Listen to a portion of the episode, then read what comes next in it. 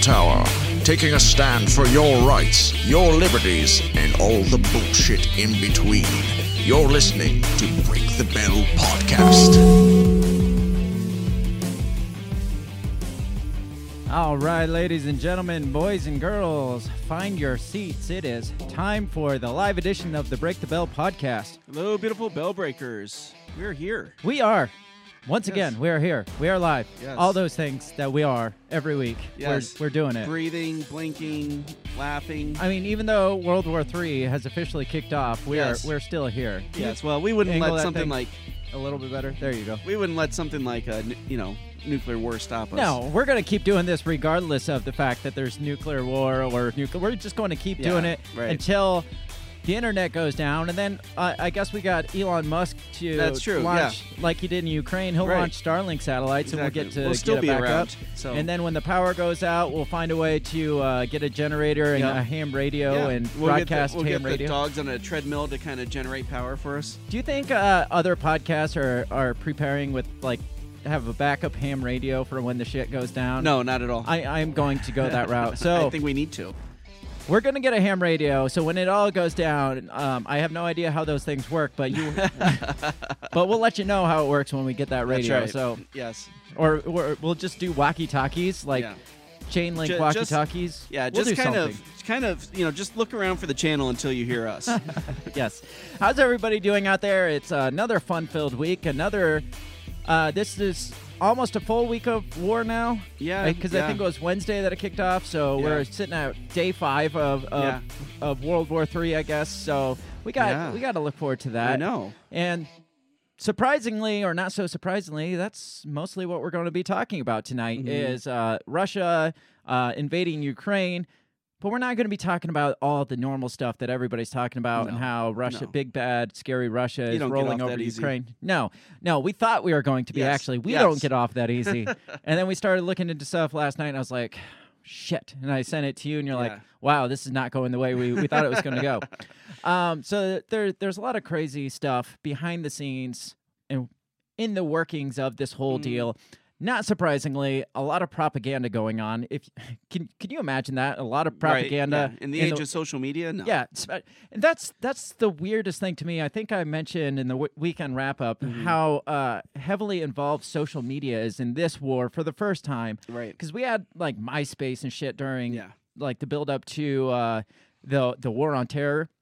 But it was nothing like uh, TikTok or, or No. Facebook or Twitter is now, where uh, I mean, you thought the 24 hour news cycle was bad Oh, when it comes to war. Man, uh, Twitter and shit, it's just like Yeah. constantly like Russia this, Russia that, Ukraine this, uh, Zelensky that, and, Yeah. and it's just over and over, and it, it's it's just drilling in your face, and it and I, I guess we're per, kind of perpetuating it Mm-hmm. Yeah. because we're right. we're, We're, on the bandwagon. about it too. We're on the bandwagon, but, But, that, but that's- really, what, would you want us to talk about? yeah. I mean, we got to talk about the thing that's the Yeah. hot topic of the day. exactly. So, um, but we're gonna put a a different twist on it on it, I think, because we're going to kind of, like I said, dig into the underworks of it, and we're gonna not only discuss like the propaganda, we're gonna discuss, uh, like Amer- U.S. meddling in Ukraine as far back as 2014 or earlier. Mhm. We're gonna talk about Nazis because what's a what's an episode without a good Well, Nazi? And, and what's a world war without Nazis? yeah, I mean, since World War II, every Yeah. world world world war needs a Nazi. So exactly. uh, we're going to talk about Nazis. We're going to talk about like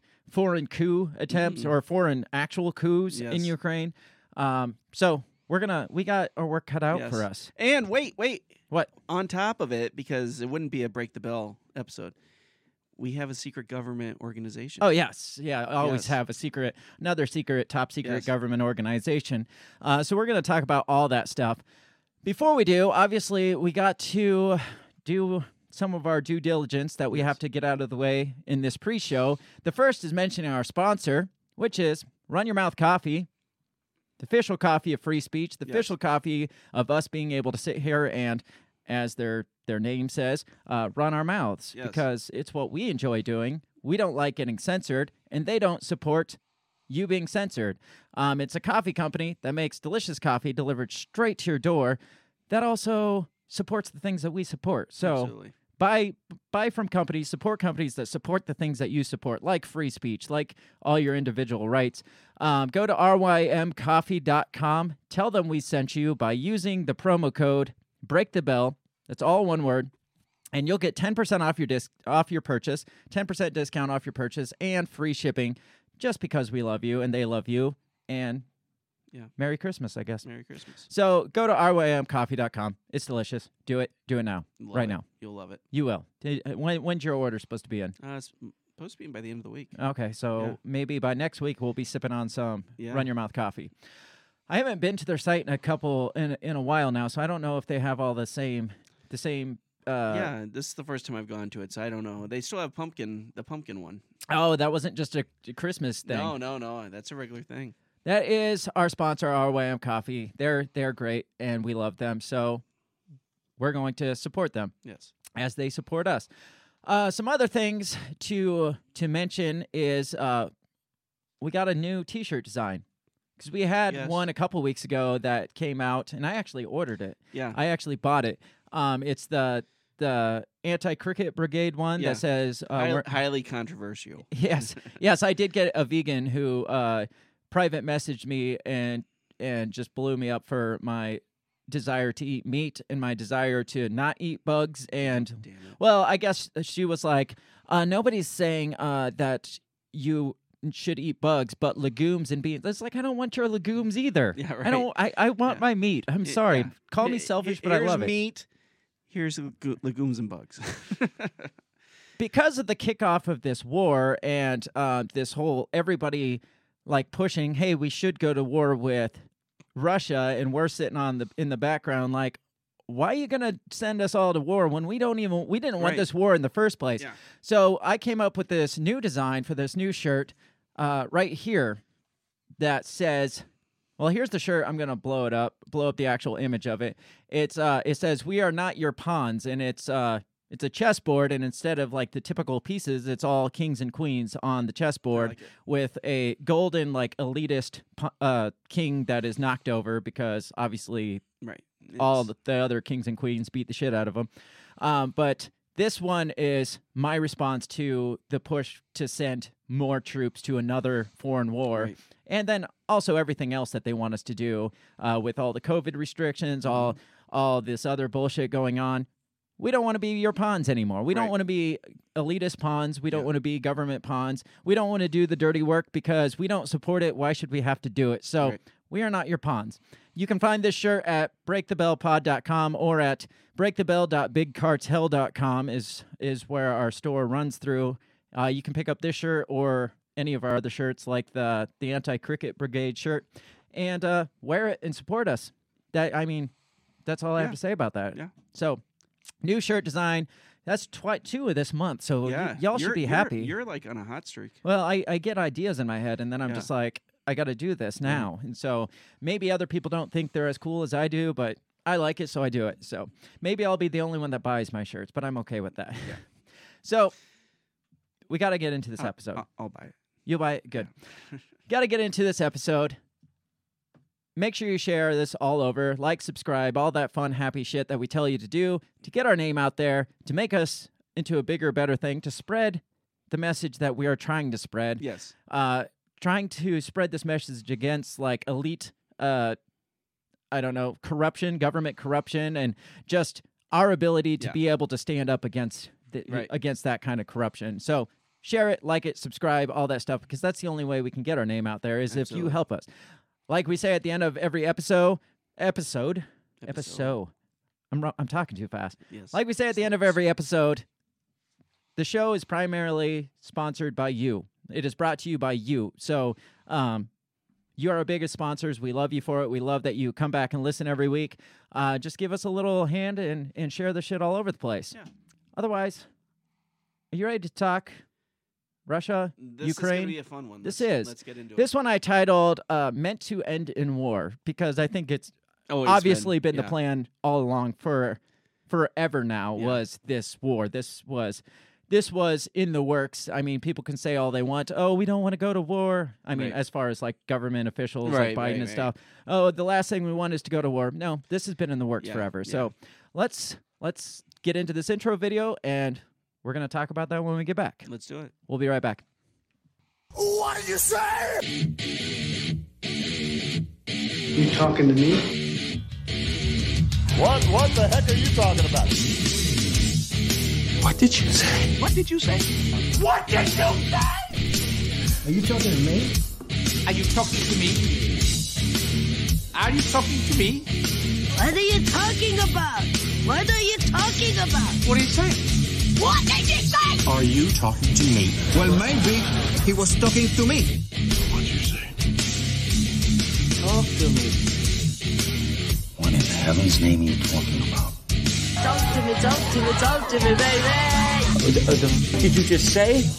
What did you say? You listen to me. Are you talking to me? Are you talking to me? What the hell are you talking about? Who are you talking to?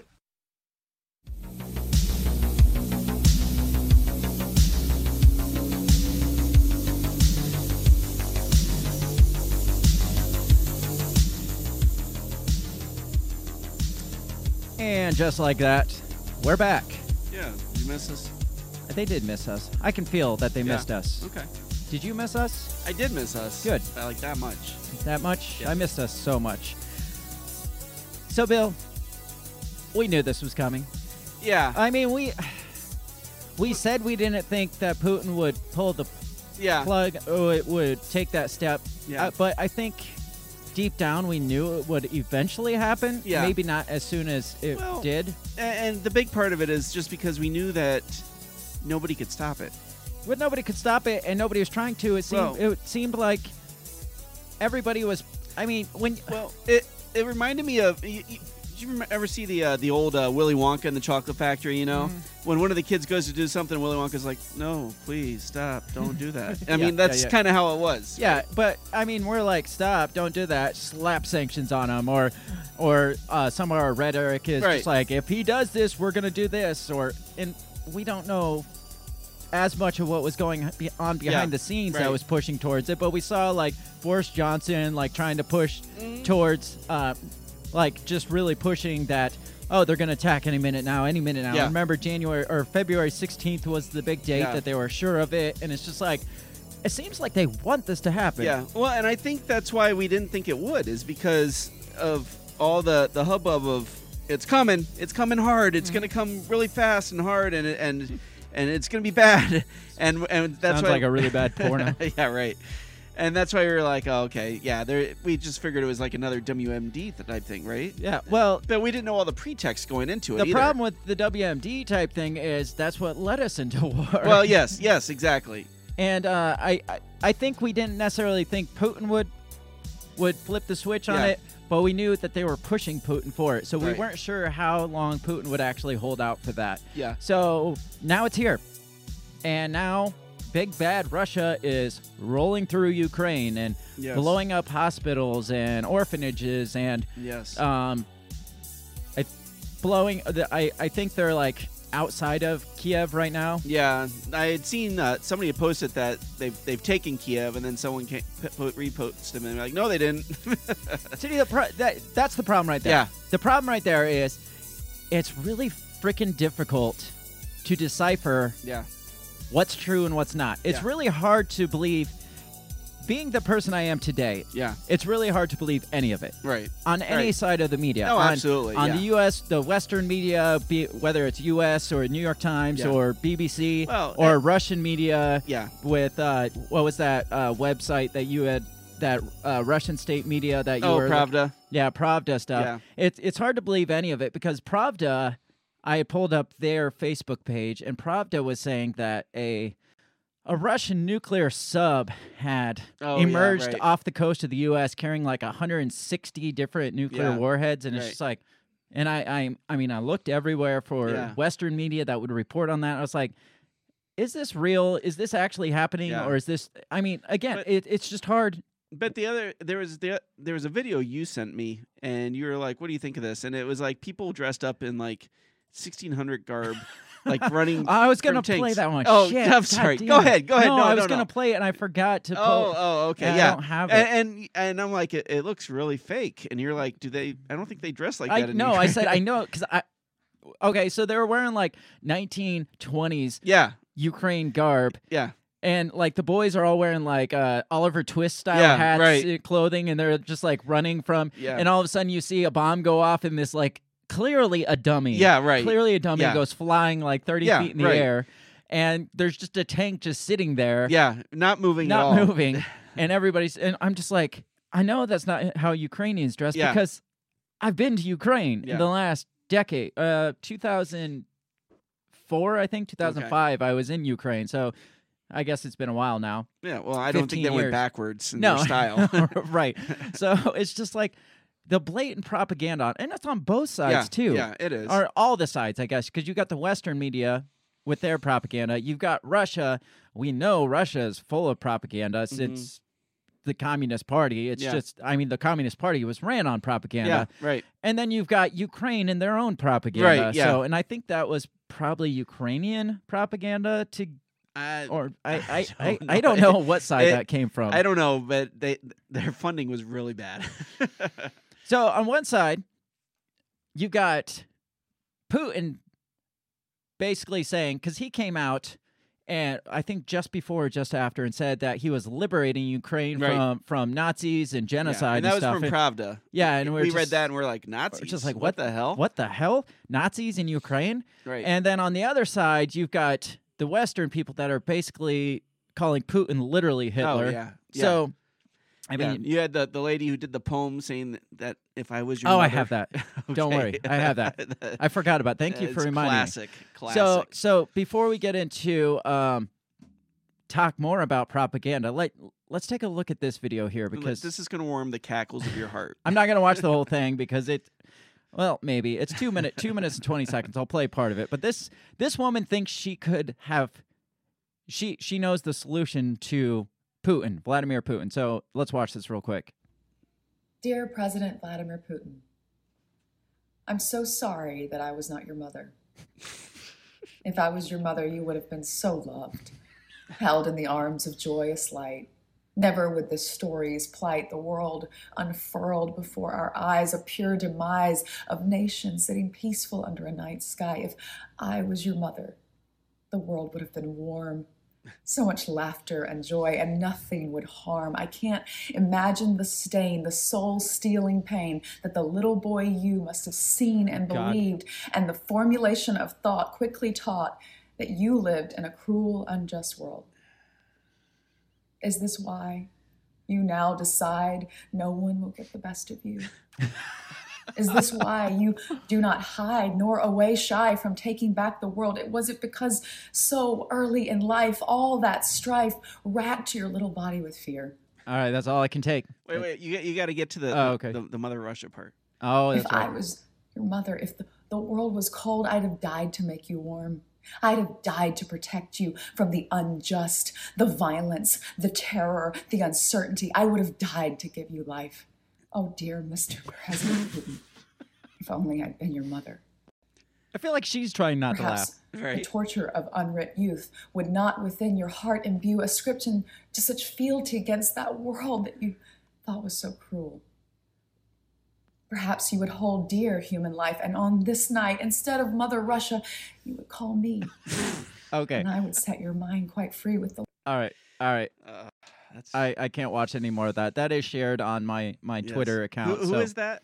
Uh, this was from AnnaLynne McCord was the one who Okay, who posted know it. who I don't know who that is either, but um, that I mean, just that alone. Can you imagine? Putin's got to be scrolling through Twitter, and he gets tagged in this, and he scrolls, and he's got to look at this and be like, "Yeah, we got this one in the bag.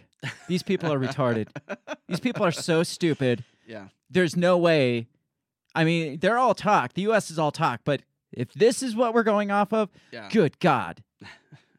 and I mean, that came out immediately after the start, and it's just like, man, you know what? Uh, this world needs is what what Vladimir Putin needs is if uh, was a good mom. Yeah. I mean, if he had a good mom, he never would have turned in. I mean, maybe she's right, but maybe on the other hand, maybe he had a great mom. Can you imagine? Maybe Mr. Putin's mom is sitting back watching this video. And he's like, she's like, "What the fuck? I was a, I was a terrific mom, exactly. I gave him everything. I worked my ass off for that little shit. and now you're famous for this video. Come on." So uh, it reminds me. Uh, did, did you ever watch the the Robin Williams movie Hook? oh yeah, yeah, yeah. Oh, yeah. when the Right. little girl at the very end, uh, uh, when Peter Pan goes to take her away, and she's like, "You're just a mean, mean man who really needs a mommy." Yeah. And it's just like that's what it, it reminds. It, the whole world just needs better moms. You know, that's on you people, you you moms out there. The reason we got the Hitlers and the Putins of the world is because we don't have enough good moms. Exactly. That- Step up, step it up, moms. that used to be my sister's uh, come back to me like when I'd say something to her or do something to her. She'd be like, "You're just a mean old man without a mom." it's true though. You are a mean old man. it's true. It's true. so so we see where the propaganda is going and uh, there's there's so much coming out of this and if we've if we haven't learned anything out of the war on terror i'd have to say we we have to have come to some understanding that we can't be duped by this propaganda again. The, Right. the way we did with the war on terror, Yes. the way we did with uh, the um, like the the first Cold War, Right. uh, all the propaganda Yeah. that turned us against the USS. I mean, all this is Yeah. is just like a reenactment of Right. the first Cold War. Yeah, And the same the same ta- tactics were used in the war on terror. Hey, let's Yep. just or the first Gulf War with the babies in the Oh incubators gosh, and yes. shit, and then Yeah. the WMDs. And I, I mean. Yeah. Like I said, i if we didn't learn anything out of all this, you'd think by now we would learn. Mm-hmm. Let's not get duped by this shit. Yeah.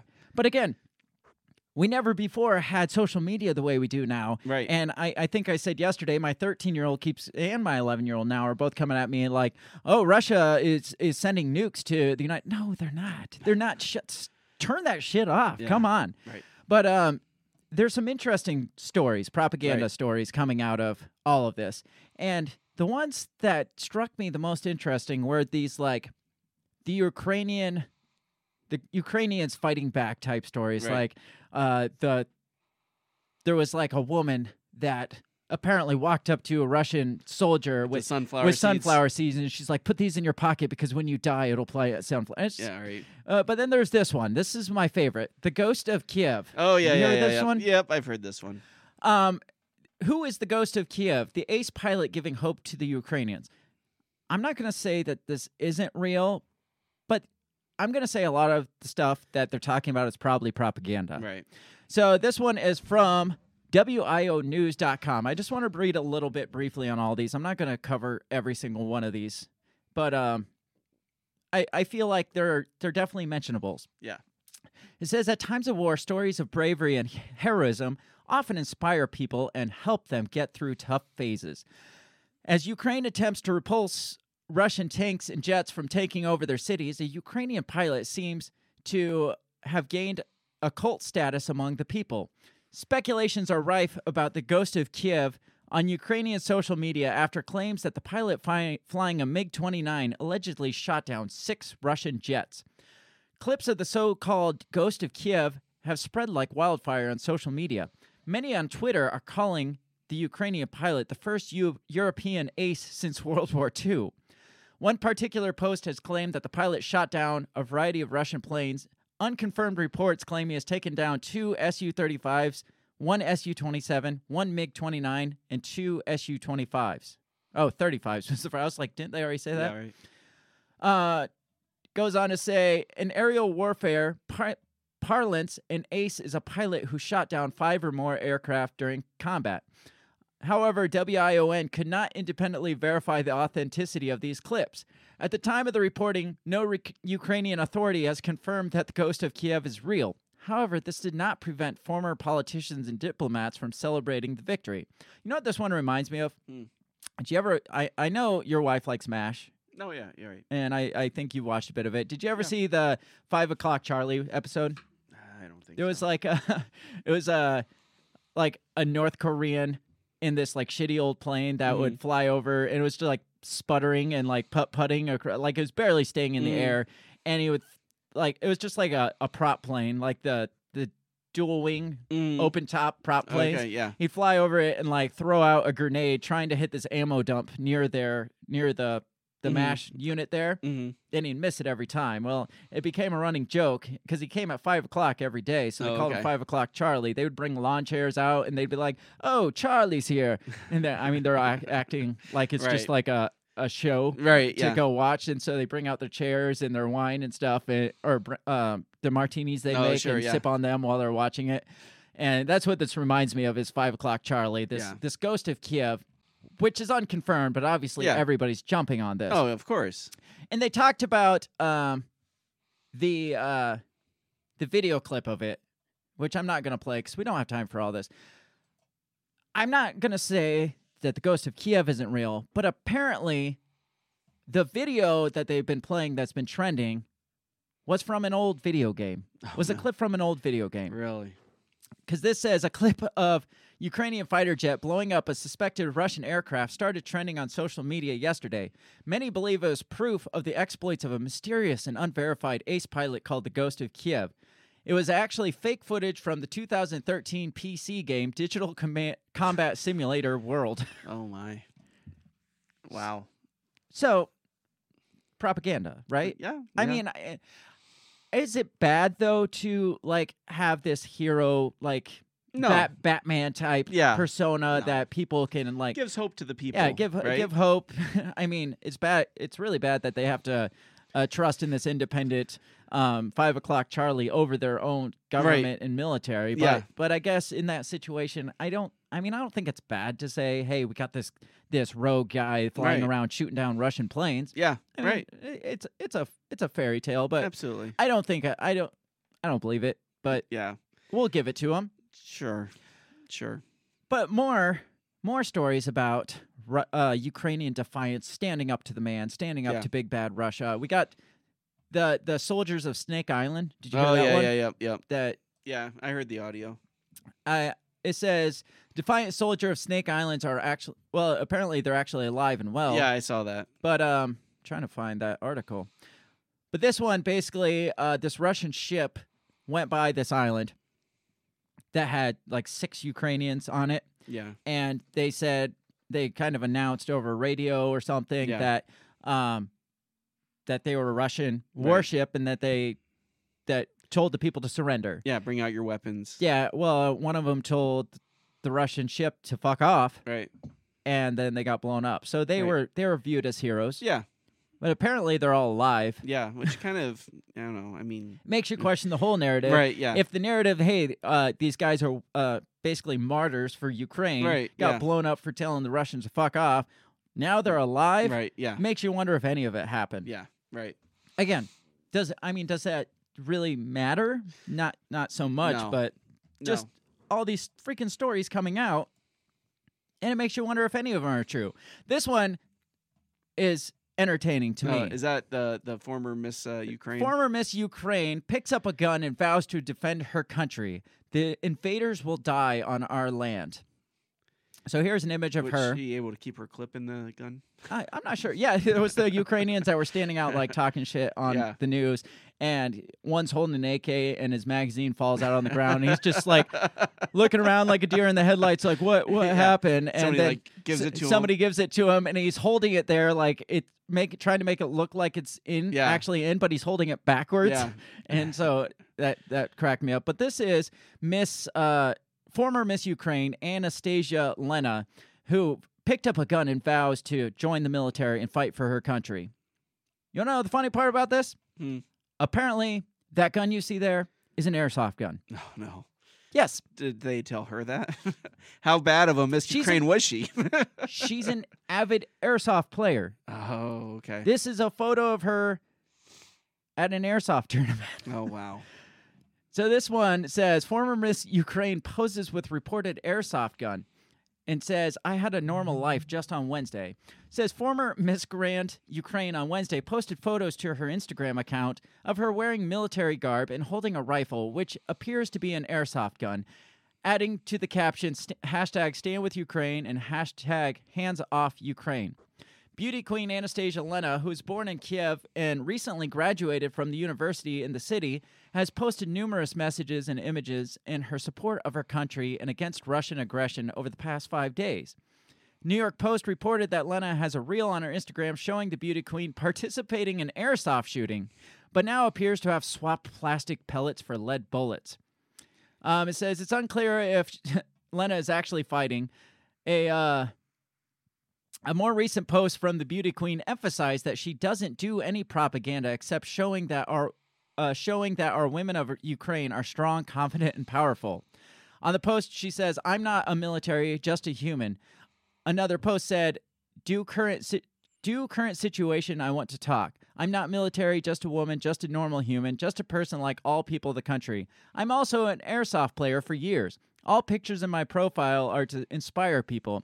I had a normal life just Wednesday, like millions of people."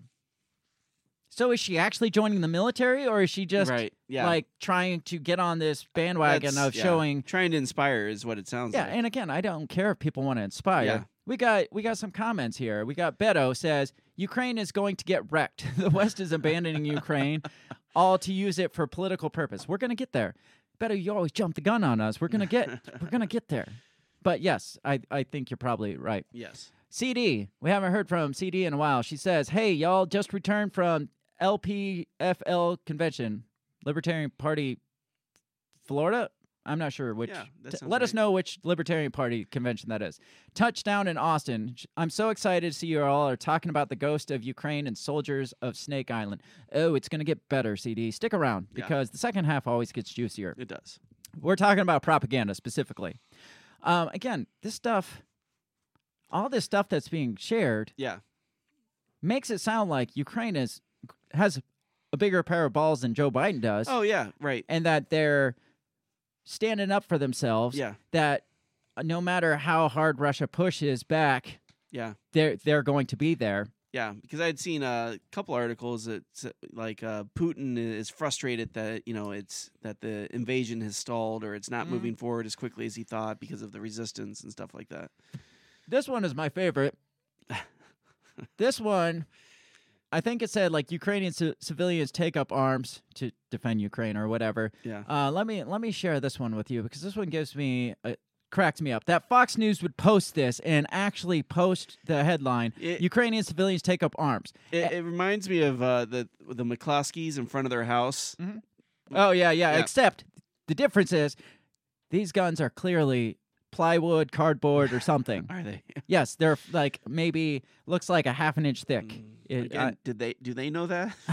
I don't know, but it's it's a nice photo op. But maybe they Yeah. should have not had such. Maybe Ukrainians didn't expect such high def Right, yeah. cameras or may, or such zoomed in cameras. So like, here, hold up this cardboard AK for this picture of Ukrainian civilians taking Yeah. up arms. That's crazy. So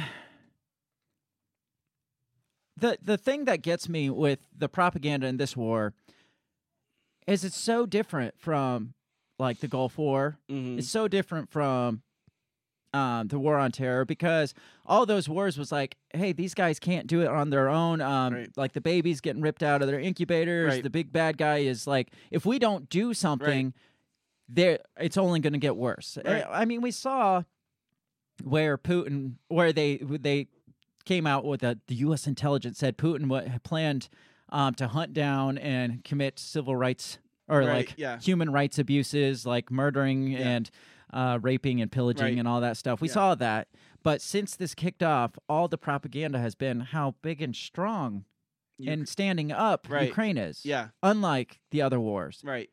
Yeah.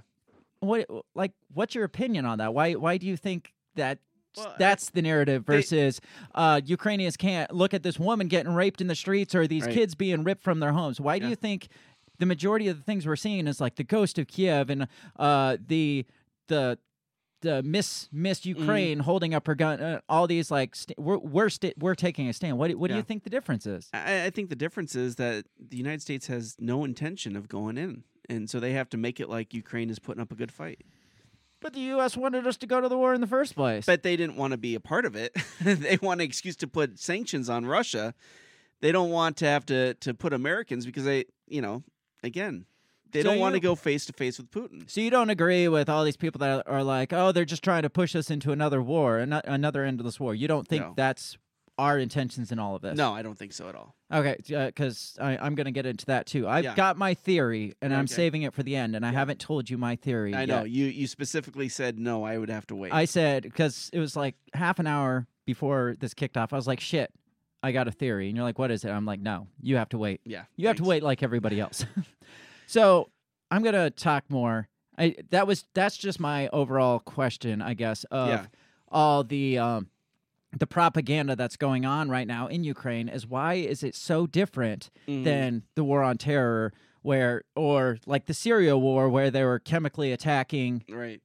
where chemically attacking their own people or Mhm. um I I don't know Libya Libya was horrible propaganda to Yeah, go right. overthrow them um I Iraq Iran's been that way we've been trying to get into Iran by Right. doing the same type type of thing uh, all the way back to freaking Vietnam all the way back to World War II I guess Mm-hmm. Right. I mean Yeah. all the all these things are usually a depiction of how we have to go support them. Mhm. We have to go to war because they can't do it on their own. But everything here has been they're doing a pretty bang up job. Right. Yeah. Yeah. That the again, you know, frustration by Putin because you know things have stalled out. You know, and and uh, it, and I don't know if you're gonna get into it. I had read just before he came that you know Belarus is getting ready to uh, mobilize against Ukraine. Now. I, I didn't see that. yeah, so, really. Yeah, Belarus is their troops are gathering to be able to push in, and then uh, also uh, Chech, Chech, Chechnya is This also Belarus is the ones that decided to renege on their nuclear proliferation th- Yeah. agreement too. So great, Right. we got that going for us. Um, here's another one, real quick. This is from CNN, titled "President Zelensky is a profile in courage." I've seen a lot on him today. Yeah, this was like Yeah. big news today. Is how much of a, a Mhm. superhero that Right. President Zelensky is. So this is just an opinion piece, but still, we'll get the gist of it. It says Russian Russian President Vladimir Putin's brutal and wholly unjustified invasion of Ukraine has transfixed the world in horror. Goes on to say it's an unprecedented conflict. There's that word again in modern times, as Thomas L. Friedman notes in the New York Times, he had to note that it's an unprecedented precedented conflict. We had to quote him on that. yeah, Is he the only one? Did he coin They, that they phrase? needed the word. Citing TikTok and other social media See, platforms, there you go. along with satellites and live traffic data on Google Maps, We're behind the times. Friedman writes, Welcome to World War Wired, the first war in a totally interconnected world. And I talked about that Mm-hmm. a, a few minutes ago. It's a large scale invasion that's being live streamed minute by minute, battle by battle, death by death to the world. As Daniel Johnson on Iraq war, in Iraq war veteran and journalist wrote in this in the slate. Those of us who are lucky enough to be miles away from the missile strikes, gunfire, and shelling are watching the events unfold in real time on smartphones and other screens. And the heroic figure at the center of this war is none other than Ukrainian President Vol- Volodym- Volodymyr Zelensky, a former actor. I didn't know that. He's a former actor and I knew comedian. he was a comedian. Yeah. yeah. Interesting. Who rose to prominence playing a character on popular TV show who accidentally becomes the Ukrainian president. How do you accidentally become the Ukrainian president? Oh, I'm, I I want to watch the show now. That's like what's who's the guy that played in 24? Oh, uh, Kiefer Sutherland. Yeah, Yeah. he had that show, um, Yeah. Designated Survivor. He accidentally became Oh, president okay, in the right, right, show. yeah. So that'd be like if Kiefer Sutherland Yeah. actually became president of the United States Yeah. because he was that Yeah. in the show. There was um, an old uh, Mad TV skit where this guy uh, he goes on a, a all weekend binge, Mhm. drinking binge, and wakes up one morning sober and he's president of the United States. that I mean, I could see that happening. this goes on to say, um, Zelensky then parlayed his, his success into politics, running for office in 2019 on the back of a political party named after his show, Servant of the People. wow. Wow. I mean, they went all in on that. yeah, they did. Imagine a country where a television star could become president and emerge as a beacon of courage. You mean like Ronald Reagan? or, but I think that was a dig at Donald Trump because he's Oh, not a beacon got of courage. Got it. Okay. Ukraine has interested me as a country since my first visit there as a college student in 1969, when it was an unhappy member of the the state of the Soviet Union. I recall making the mistake of calling Ukraine a Russian satellite and being quickly slapped down by a patriotic gentleman who told me in no uncertain terms that Ukraine had its own beloved language, literature, history, music, and cultural traditions. We just can't use them. Right. In August of 91, Ukraine officially and proudly withdrew from the Soviet Union, but the transition to a full democracy has not been easy, as corruption has hobbled the government for decades. We're going to talk about that. Mm-hmm. The corruption that hobbled the government into a transition to full democracy. And it's probably going to take a different turn than what we've all been told in the history, the, the Yeah. annals of history have told us. I mean, some people know this stuff. I feel stupid for not knowing some of this stuff Right. and how I, But again, propaganda. yeah, the people that write the history books, you know. Right. Says the character he played in the TV show uh, was a reformer, and the show skewered the political class in Ukraine, as well as neighboring Russia, Belarus, and Georgia. His fellow Ukrainians elected him to do in real life what he did on television sweep away corruption with a big broom. You mean like drain the swamp? Right. Yeah, exactly. Sounds like he is Ukrainian Donald Trump. I mean, he's a TV star. Yeah. He, um, but he's probably actually funny. yeah, probably. Says um, his success was limited on, and his popularity went into decline after a couple years. By October 21, polls showed his approval ratings had gone into freefall. But sometimes history comes to the rescue of a politician, and the past week has transmogrified Zelensky from a rapidly dwindling presidential figure into a national hero on a massive scale It's funny how that happens, isn't it? right? He has shown himself to be a man who was who has dug into himself and found an inspiring store of courage. When the US offered to evacuate him from Ukraine, he stood his ground saying, "The fight is here. I need ammunition, not a ride." Did I it makes you wonder if he actually said that or if somebody if he's just like, "No, I'm going to stay here with he my probably people." has the same writers Yeah. as the show. So oh, yeah. probably, yeah. but I mean, Yeah. things translate into the United into English oh, too. right. Okay, you mean May- like the original Ukrainian? Yeah, but- maybe he's just like, nah, I'm just gonna stay here. Do you got any bullets? And Yeah. and uh, they're just in some some inspired writer was just like, the fight is here. I need ammunition, not Yeah, a ride. I mean, that's gonna be on T-shirts Yeah, oh, I, I mean, his face- Yeah. with that slogan, Yeah. and that's gonna be his slogan um, into his next election Yeah. cycle. Is I need ammunition, not a ride. Uh, it goes on to say he posted several videos online and they've inspired a fierce defiance among Ukrainian people. In one video titled, We Are Here, We Are in Kiev, We Are Protecting Ukraine, Zelensky can be sur- seen surrounded by his top advisors. We are all here. Our army is here. Citizens in society are here, he says. We are defending our independence, our state, and it will remain so. Zelensky, a fluent Russian speaker, has also appealed to Russians in another video, urging them to just stop those who lie. Just stop those who lie, lie to you, lie to us, lie to everyone, to the whole world. We need to end this world. We can live in peace, in a global peace.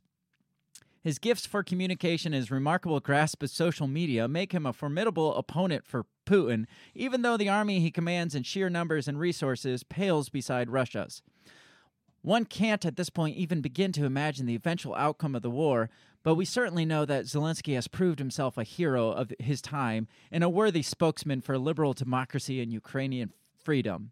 He has boldly challenged the logic of Putin's unrestrained aggression, laying the groundwork for a future where the Ukrainian people once again possess the right to self determination. Hats off to you, Mr. Zelensky. The world is behind you. What do you think of that piece? It is a huge puff piece. I mean, again, there's no actual eyes on the ground. There's Yeah. no been real any interviews with him at all. I mean, it's all I mean, supposedly this is all hand stuff. supposedly this is all over social media though. I'm he, you know he's it is. got his own TikTok account of him. Right. Uh, so I mean, may, maybe he is. Maybe he does have Okay. a nice pair on him.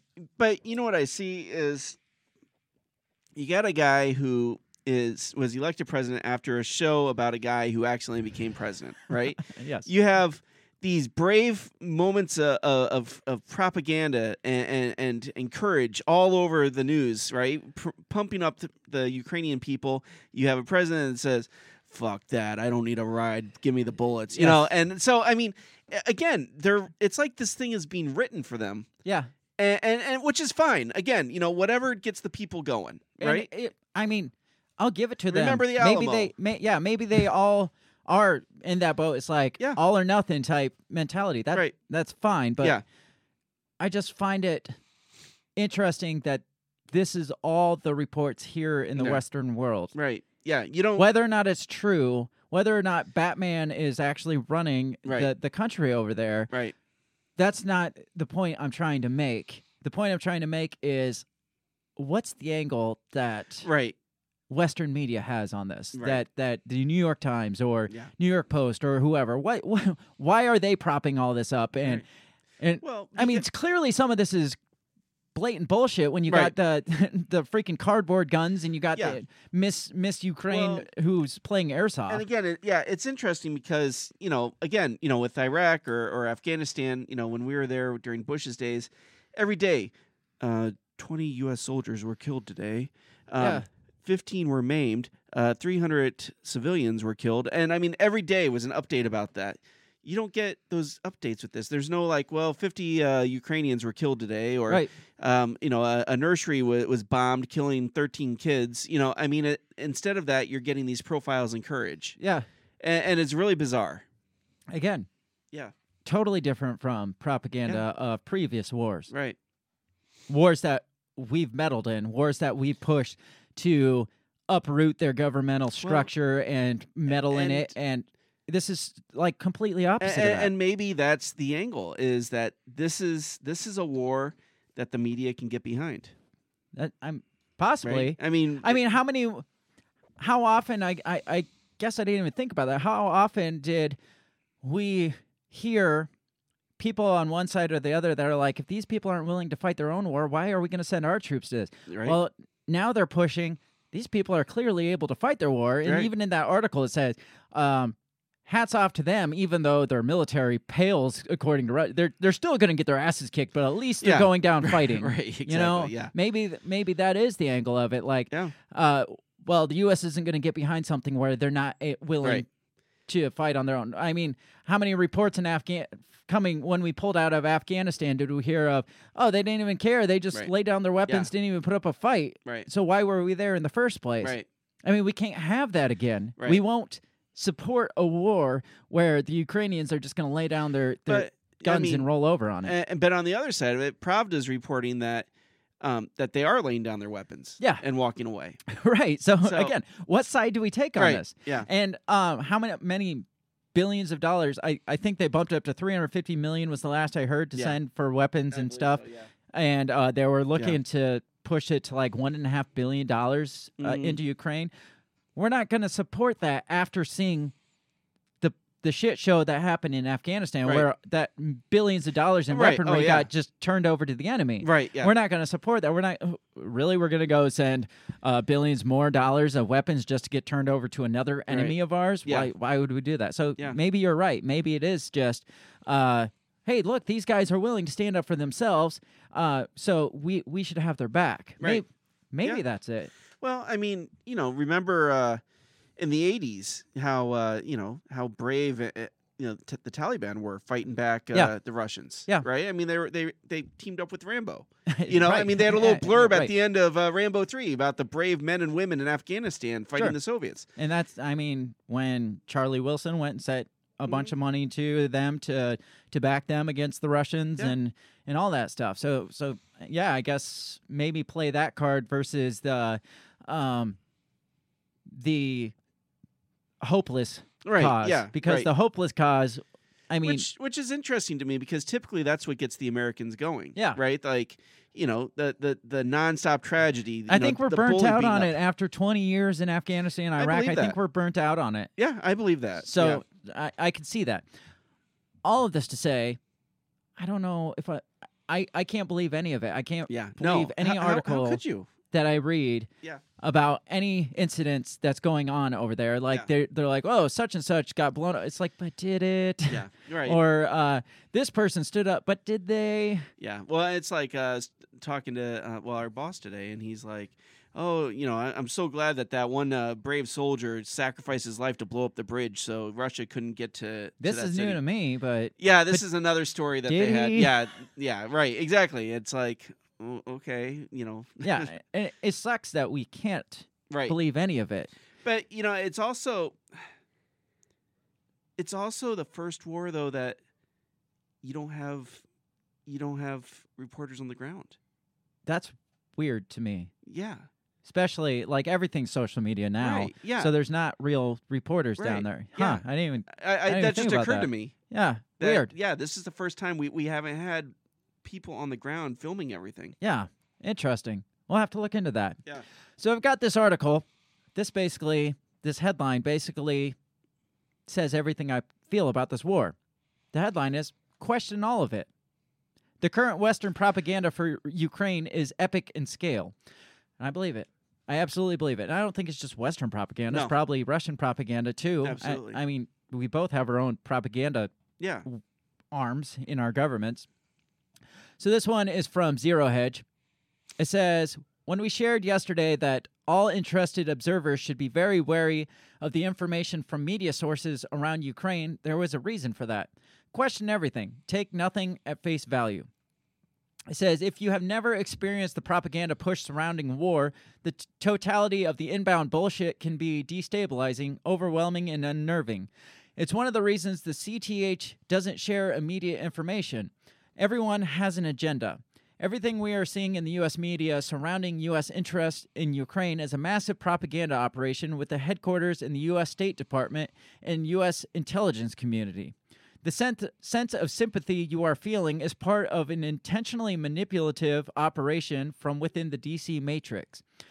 The images, pictures, videos, speeches, sound bites, and cinematography broadcast by U.S. corporate media are all purposefully intended to create a very specific outlook within the American people towards the issue in Ukraine.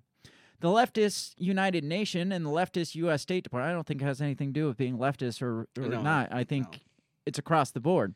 Um, will work together on this just like they did, they have done in prior examples. Uh, Ukraine, Libya, it says Ukraine 1.0, Libya, Egypt, etc. It's very easy to become a victim of psychological warfare intended to manipulate our opinions. So you think we're living in psych- psychological warfare right Oh, now? Absolutely. Absolutely. More so than the actual physical warfare over there? I believe that. Yes. I do too. Says the neocons, war promoting agents working on behalf of the Uniparty and collective globalist interests are all united in their effort. Unfortunately, almost everything being transmitted from corporate news into our psyche is just part of a battle for your mind. The goal is to create a self fulfilling prophecy. This is why people who are familiar with these types of tactics often tap out when the drum beats get loudest. Goes on to say everything in modern warfare is storytelling. Question all of it. The stories of 13 guards on an island telling Russian naval ship to fuck off. Yeah, it was a lie. Turns out they surrendered. oh, I didn't read that part. Wow. Okay. I, we heard. I read they were alive. I didn't. Yeah. I didn't hear they surrendered. that would explain why they're alive. The Ghost of Kiev pilot, the lady with the sunflower seeds, etc., now are all recognized as lies and propaganda, and do not expect it to stop because it won't. Thus, the nat- nature of warfare for your mind. And it looks like that's it for this article. But basically, all this to s- state that hey, um, don't buy into this shit. Yeah. Even as Yeah. as flowery as it sounds, as, as great as it sounds, as Mhm. inspiring as it sounds, uh, you you probably should question this because Yeah. there's a spin, there's an angle to all of this. Right. It might sound great, and maybe it is just to get the people all, um, all like a, a nice boost in Mhm. confidence. But the Western media doesn't need to boost Ukrainian people. So the fact that the Western media is sitting here slamming this in our faces Mhm. says Yeah. there's an angle to this. Right. Uh, CD says Zero Hedge is the only one I'm reading. He's the only one covering the Bitcoin aspect of all of this. CD, bit, uh, Zero Hedge is my go-to source to find Yeah. the the most logical explanation because it doesn't ever seem like they have like a a side spin to any of this. Right. So usually that is my primary. So that's the first place I go when I'm looking for something to talk about is, hey, what's Zero Hedge talking Yeah. about? Because they usually have the shit that all the other media is not talking about. So Mhm. that's why I always have Zero Hedge in my list of Yeah. articles here, just because they're my favorite. I Yeah. think. Um. So what was I talking about? Oh, ju- just Yeah. the spin. Don't believe it all. Yeah. Don't believe any of it. Is basically question. At least question all of it. Yeah. It's valid. I don't I I mean, I don't know how we could possibly get a true uh, depiction of what's going on there unless Right. we have our own person on the ground that is looking Right. at this. I don't I don't know how we could Yeah, possibly because the media that's all it is is uh, an arm of propaganda Yeah. for for the federal government for elitist corporation. We I mean we've talked for almost 2 years now about the media being in bed with the government and with these Yeah. elite organizations and stuff to to spin things and to Mhm. push certain agendas. So Right. when corporate media starts talking about this stuff you got to think what's their spin what's the Right. agenda in all of this it's it's not hey we got to save ukraine no Right. there, no there's No. something more here Yeah, they don't care about Ukraine. so there was a book we're gonna get into break probably a little early because I've I, I've got I want to get into the crazy shit in the second half. So so this was all the whole everything was meant to end in war. That hence the title meant to end in Mhm. war. I mean this has been in the works. This has been the plan. This has been the agenda is to eventually push Russia into into some sort of a conflict. Right.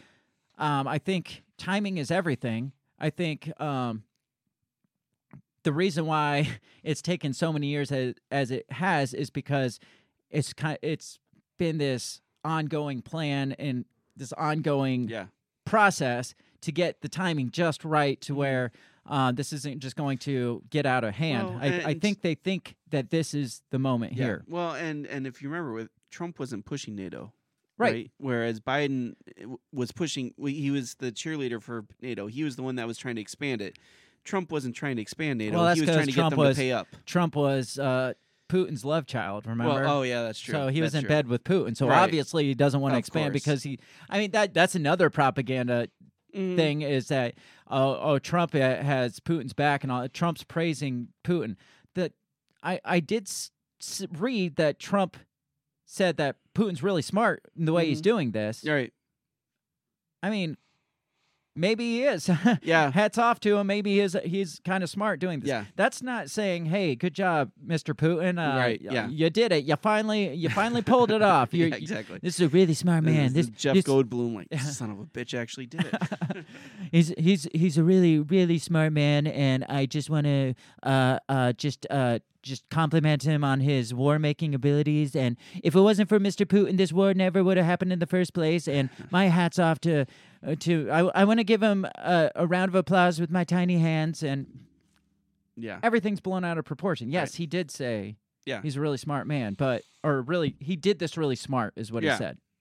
But this has turned into Trump keeps uh praising Putin on this attack in Ukraine Yeah. and blah blah blah. Yeah. And oh yeah, the other one was if you don't support basically Ukraine and all of this, you're a far right Nazi. Right.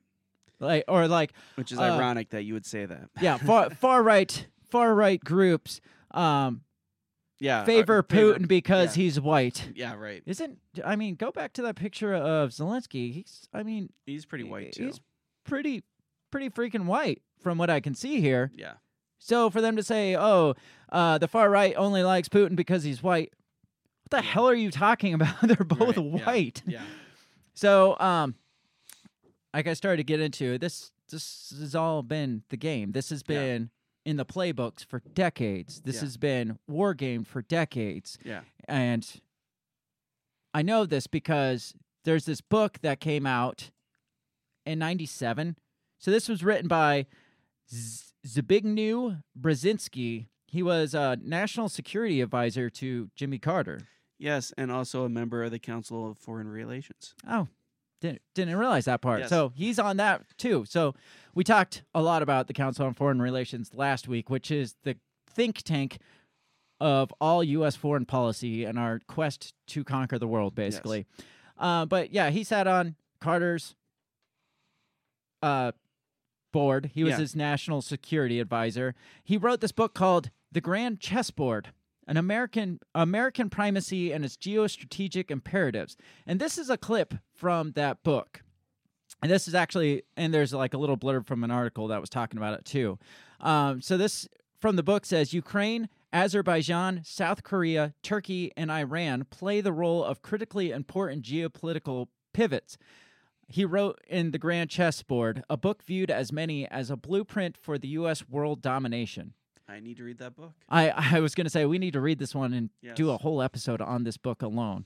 Uh, but basically, this book was his his idea of foreign policy. He was also a professor of American foreign policy at Johns Hopkins University. Says regarding the landmass of Eurasia as the center of global power, Brzezinski sets out to formulate a Eurasian geostrategy for the United States. And particularly, he writes that no Eurasian challenger should emerge that can dominate Eurasia and thus also challenge U.S. global preeminence. So basically, like the geostrategy to for the U.S. to dominate Eurasia, the Eurasian territories. Mhm. Like, and and you saw in that one blurb there, Yeah, you've got not only Ukraine but Azerbaijan, which, which, is a highly contested area. highly contested area, South Korea, which back to the Korean War, Yeah. Turkey, which you haven't seen a lot with Turkey. No, but I think they're, they're, on our a member of- side. they're a NATO member, Yeah, so and Iran, and we're always seeing shit about Yeah, Iran. right. So if you control those, those are Yeah. key key areas Yeah.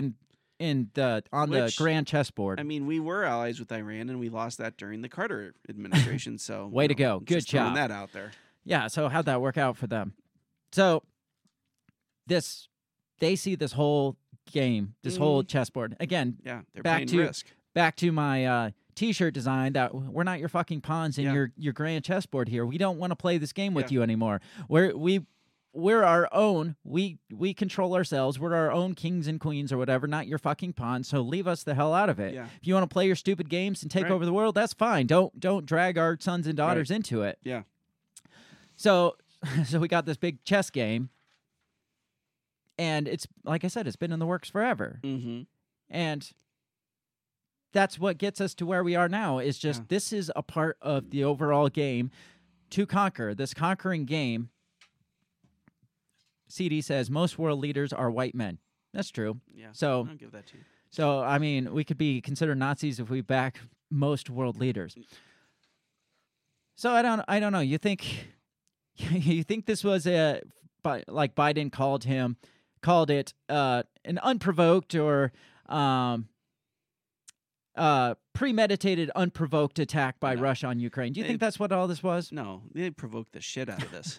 who who did they they all did yeah, i mean NATO, the United States, I un mean, yeah, um yeah. everybody pushed Yes. pushed it to this yeah, since the reign of the Soviet Union. I mean, this has kind of been the game. right. That's why we wanted the Soviet and- Union gone. It wasn't because of the spread of communism. Right. Oh, the people need better. They need Right. democracy. No, it was one group had the the biggest influence on Eurasia, which is very very important for like Yeah. global trade, global banking.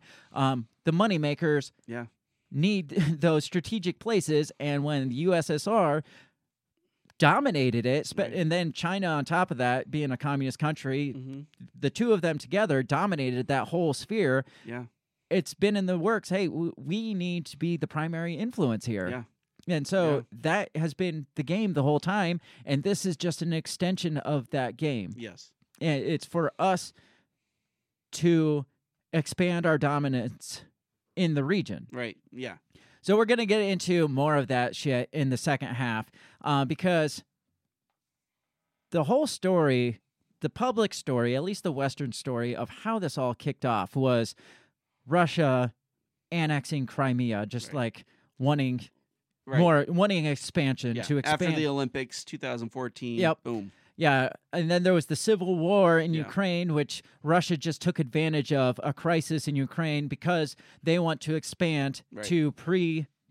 Uh, to the Soviet so, levels. so Soviet levels, yeah. So they want to expand back out to the Soviet levels, and and that's the official story. Is well, obviously, I mean that's at least all we remember because Right. we've all been memory hold Yeah. Right. to think, well, yeah, obviously this has been going on since 2014. We It's just- been uh, it's been simmering since Yeah. since he annexed Crimea. Right, yeah. And we just remember like, wow, what a shitty thing to do after the Olympics to go take over Crimea. Yeah, and then look now, I, yeah.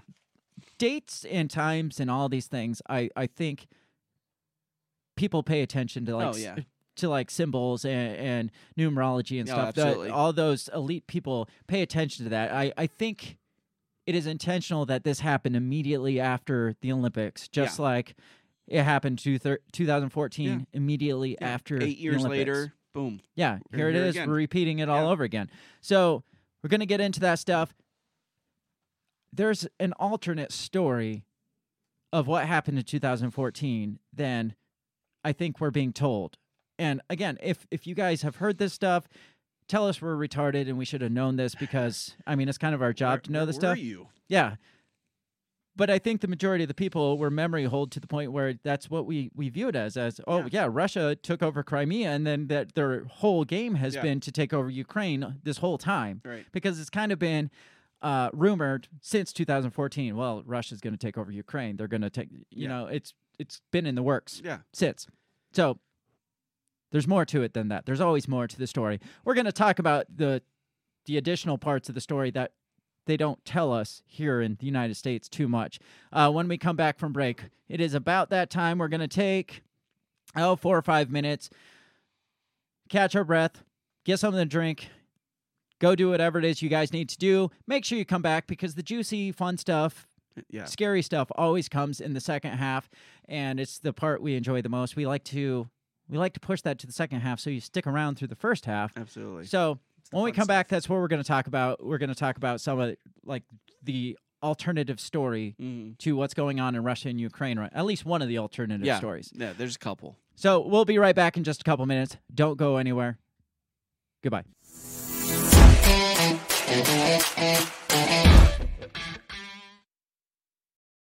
Have you ever thought that maybe voting, maybe all this politics constantly surrounding you is not the way to achieve freedom in your life? Hi, I'm Remso W. Martinez, and I ask myself the same question. That's why I'm on a journey to find true freedom in my lifetime. From learning about financial independence to new ways to develop rugged individualism to amazing guests living strange, crazy, amazing lifestyles that you've only thought might be real but actually are. Go ahead and check out my new show, On the Run with Remso W. Martinez at the We Are Libertarians Network. You can find On the Run with Remso W. Martinez on iTunes, SoundCloud, Stitcher, Google Play. You know how the internet works. Come on down and let's discover how to achieve real freedom in your life together. Hey, everybody. I just want to take this time to give a big shout out to the very first sponsor of the Break the Bell podcast. That is Goulash Media. They can be found at goulashmedia.net. Uh, Goulash Media specializes in graphic design, web design, audio recordings, video work, wedding videos, uh, music videos, even political campaign videos. Uh, Goulash Me- Media caters to the little guy with the big vision. You can check them out at goulashmedia.net. That's G O U L A S H media.net.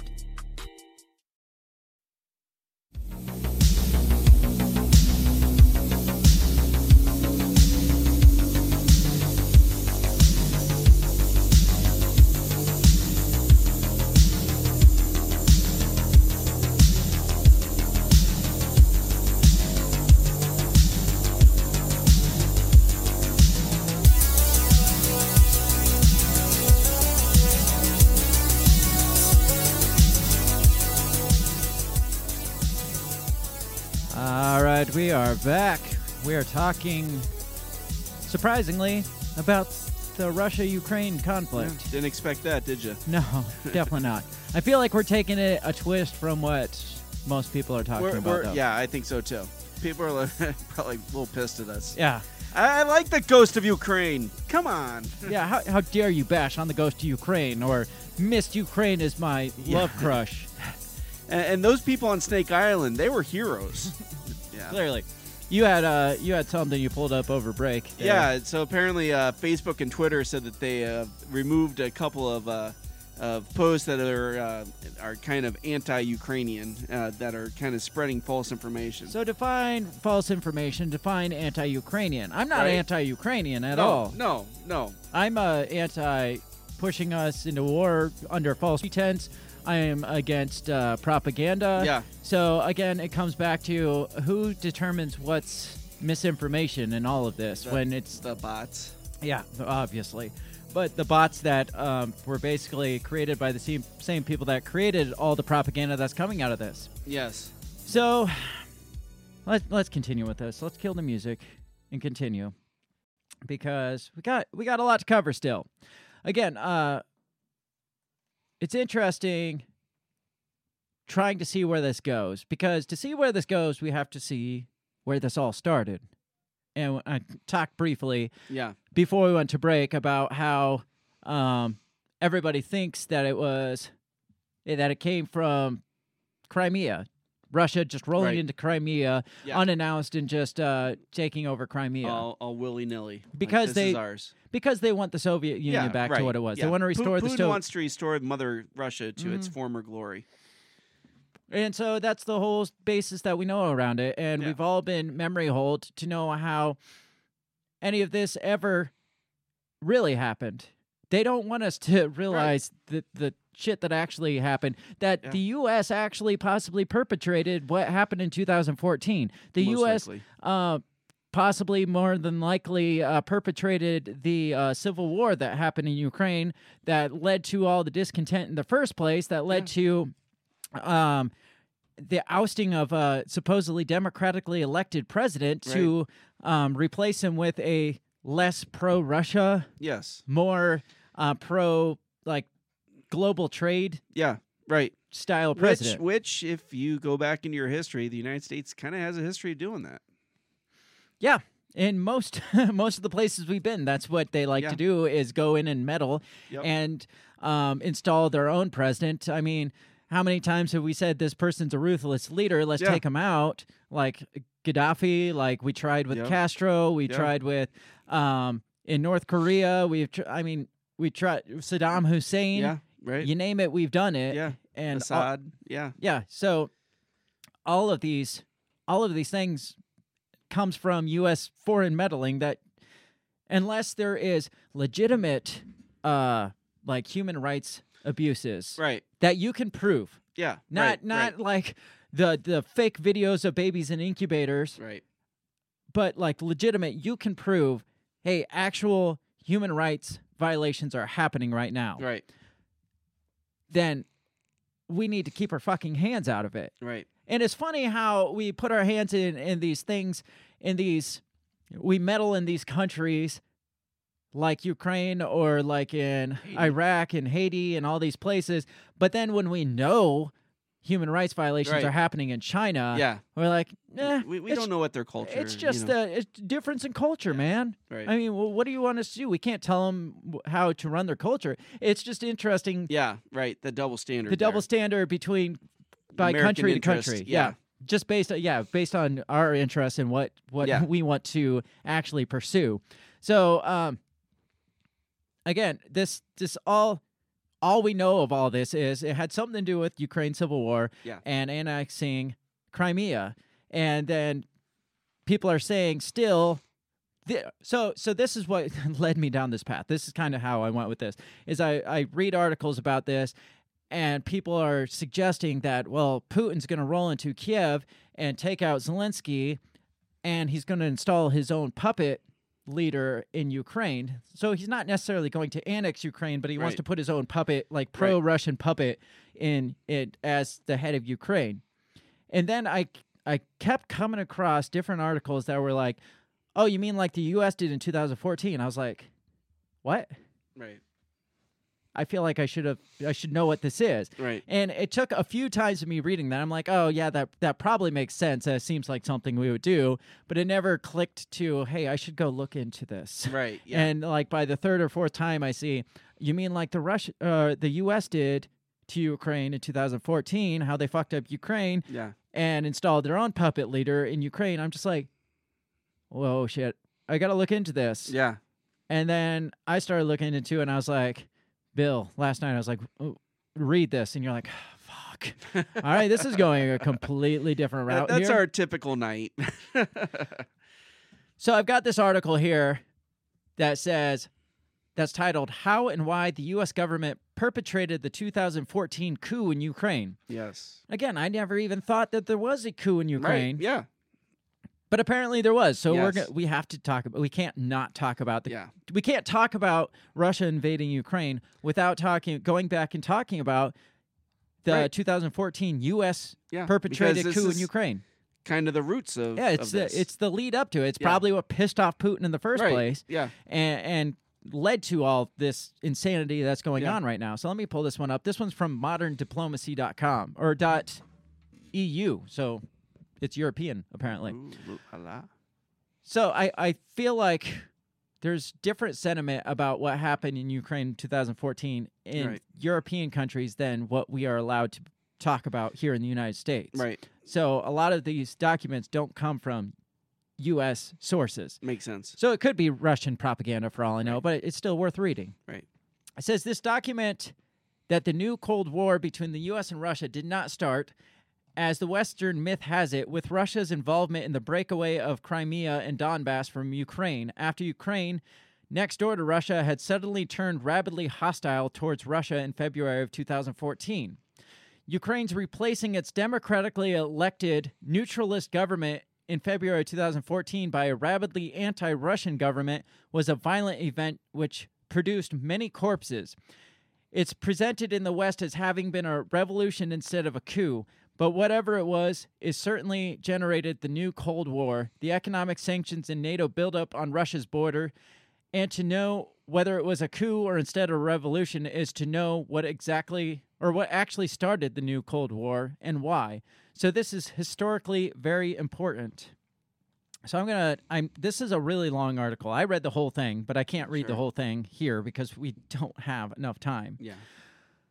So I'm going to scroll down a bit. It says if America's successful February 2014 overthrow and replacement of Ukraine's democratically elected neutralist government doesn't soon produce a world ending nuclear war, World War III, then there will be historical accounts of that overthrow, and the accounts are already increasingly trending and consolidating towards a historical consensus that it was a coup. So everywhere else in the world, besides the U.S., they're saying, "Hey, this wasn't this wasn't a civil war. This wasn't a revolution. This was a foreign coup." Right. Yeah. And by foreign coup, a Western-backed, U.S.-backed coup. Yeah. Says that that the termination of then existing democratic, though like all its predecessors, corrupt Ukrainian government wasn't authentically a revolution, such as the U.S. government has contended, and certainly wasn't at all democratic, but was instead a coup and very bloody one at that, and totally illegal, though backed by the West. so it talks about this Victoria Nuland, who was uh, Barack Obama's. Uh, it- she was like the the um assistant secretary of state or something like that. Yeah. She was like the vice secretary of state, which I didn't even know there was a thing. Neither. But she had a heavy hand in all of this stuff because from what this is saying and what um, other reports are saying, she basically handpicked the person that would replace the, the current Ukrainian president. Says her name's Victoria Nuland. It says clearly Victoria Victoria Nuland, U.S. President Barack Obama's central agent overseeing the coup, at least during the month of February 2014 when it climaxed, was crucial not only in overthrowing the existing Ukrainian government, but in selecting and installing its rabidly anti-Russian replacement. Hmm. The January 27, 2014 phone conversation between her and America's ambassador in Ukraine, Jeffrey Pyatt, was a particularly seminal event and it was uploaded to YouTube February 4th, 2014. I have discussed elsewhere that the call and its of the call and its significance. Nuland there and then abandoned the EU's hope for a still democratic but less corrupt future government for Ukraine, and Nuland famous, famously said on the call, fuck the EU, and she instructed Pyatt to choose instead the rabidly anti Russian far right Arseny Yats, Yatsenyuk, which she calls Yats. Okay. I have this phone conversation. I'm going to play a few clips of it. And you can tell me if you feel like she is plotting, I guess, Mm. who should be. I mean, in the very least, she's plotting who should should take over once they overthrow this guy. So I, I'm just I just got a little bit to play out of this. In terms of him not going into the government, just let him sort of stay out and do his political homework and stuff. I'm just thinking, in terms of sort of the process moving ahead, we want to keep the moderate Democrats together. The problem is going to be Tyahnybok and his guys, and you know I'm sure that's part of what Yanukovych is calculating on all of this. Um, I'm I- kind of I just I think Yats is the guy who's got the economic experience, the governing experience. He's he's the guy. You know what he needs is Klitsch and Tyahnybok on the outside. He needs to be talking to them four times a week. You know, So this is months before the overthrow of the Mhm. current president at the time. Got it. When this Yats, who is uh, I got his name written down, Arseny Yatsenyuk, or she calls Yats, which is easy to easier to say. She, what they're saying is she basically hand selected this guy for Okay. this role, and then months later, um, so so the the overthrow hadn't happened yet. The civil war was really bloody, and it was heading that direction, but they hadn't ousted the old guy yet. Gotcha. And then a few months Gotcha. later, this yacht takes over power after she pretty much Handpicked him. handpicked him. Okay. you know. I, I I just think Klitsch going in, he's going to be at that level working for Yatsenyuk. It's just not going to work. yeah. No, I think You that's I think that's right. Okay. Good. Well, do you want us to try to set up a call with him? Is the next step? So then there was another part I wanted you had to hear too. Listen to this. Know that. He's now gotten both Serry and Ban Ki-moon to agree that Serry could come in Monday or Tuesday. Okay. So that would be great, I think, to help glue this thing and have the UN help glue it. And, you know, fuck the EU. No, exactly. And I think we've got to do something to make it stick together because you can be pretty sure that if it does if it does start to gain altitude, the Russians will be working behind the scenes to try to torpedo it. The Russians are the problem that are going to be working behind the scenes. It seems very clear that the United States is working behind the scenes to make this shit happen. They want Yeah. the UN to come in and make this thing stick because the EU, as that article was stating, was trying to kind of work on some kind of quasi democratic solution here. And Right. she's basically like, fuck the EU. We need to make this. This is what we want. We need Right. to make this stick. And apparently, this guy is like ultra super far right. And we'll get into that a little bit more. Yeah. Like, part of possibly Nazis, literal, Yeah. like not Nazis. When we talk about Nazis in this episode, we're not talking like Trump Nazis or like uh, MAGA Nazis or whatever. We're talking like armband wearing, uh, Yeah. Heil Hitler saluting, Yeah. Saying, well, saying "fuck the Jews." Yeah. literal. yeah, literally, this guy literally is like, um, we're not like Hitler, but we basically want to do what he did. Yeah, uh, we don't agree with everything Hitler did. We just want to do it better. Yeah, that's right. pretty much what it sounds Something like. So they don't want to lose. yeah, yeah, basically. I mean, these are straight up Nazis, and Yeah. so, and we'll get into the Nazis a little yeah. more. So um, Nuland, um, she's been in the game for a while, Mhm. and I thought you would appreciate this part here. Uh, so apparently, um, let me get to that part. Okay, so she served under Clinton, um, and uh, then it says that uh, Nuland served as the principal deputy foreign policy advisor to Dick Cheney, Really? ex- exercising an influential role during the years of the U.S. invasion and occupy- occupation of Iraq from 2005 to thu- 2008. So Uh, she's with she was- my favorite Dick Cheney, my favorite foreign policy before guy. before she was sent to NATO. Um, okay. So apparently, this phone call has been leaked, and uh, they asked the uh, the they asked um, the EU about it, Mhm. and all they said is, "Well, we're not going to comment on a, a alleged leaked conversation." Well, there's another leaked conversation where EU guys were like, uh, yeah, it does seem like this was a coup, but uh, basically they didn't care that it was a coup. Yeah. Well, and, and, and I like this. So they asked uh, Hillary Clinton about it, Mhm. right? And so uh, she had left uh, the State Department by the time of the leak. Her her comment is this: it didn't have lasting diplomatic re- re- repercussions. That's because all they focused on was the fuck you" part. Oh, And Nobody focused, none of the media focused on the part that, hey, we hand selected Right. somebody to a Yeah. puppet guy to put into Ukraine. No, they they solely focused. Well, this lady said "fuck the EU," and the EU was like, "Ah, that was kind of mean and Yeah. nasty." And then Hillary responded. Just she was specifically responding Oh, to well, that. and then part. she says, um, and this is just an example of Russia weaponizing uh, intelligence. Oh yeah, we So- uh, always always got to use Russia on that. So, scrolling down on this article, I'm going to continue. This part gets a little interesting.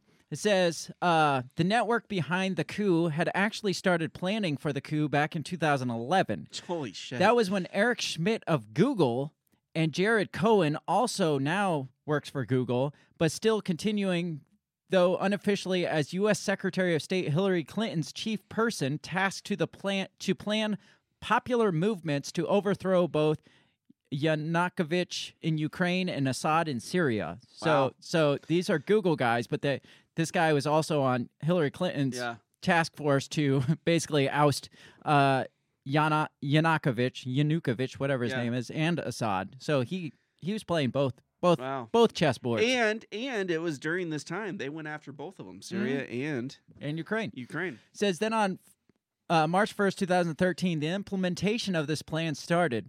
The first tech camp to train far right Ukrainians how to organize online.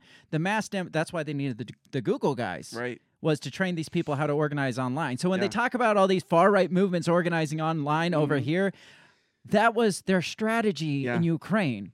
Uh, according to this article, we- allegedly. Allegedly. Um, the, the first tech ca- tech camp to train far right Ukrainians how to organize online the mass demonstrations against Yanukovych was held inside the U.S. Embassy in Kiev on that date, which was over nine months before the Maidan demonstrations, which is the big bloodiest thing that that kicked off the bloody civil war. Was this Maidan Square demonstration? Uh, was nine months before the Maidan demonstrations to overthrow Ukraine's democratically elected president started November 20th, 2013. Um, let's see. Let's scroll down because there was a sniper incident Yes. that started all of this shit to begin with. So it says on November 19th, 2007 was issued The Hidden Truth About Ukraine Part 1 and 2 summarizing uh, two Georgian snipers say Saakashvili hired them in to Tbilisi for a U.S. backed operation, but they know only about the Georg- Georgian Legion part. They think it was patterned on Georgia's Rose Revolution. They got $1,000 for the operation and flew to Kiev on January 15th and were promised $5,000 on return. We had to provoke the Berkut police so they would attack the people, so that the snipers were sent there to provoke the police to attack. Yeah. And vice versa, the the people to attack the police. Mhm. So they were the provocateurs of this whole thing. It wasn't um, the people and the police got into it. Right. Like something had to spark this thing. Right. There was this mass demonstration and they were there to spark it. Says by February 15th, the situation at Maidan was getting worse every day.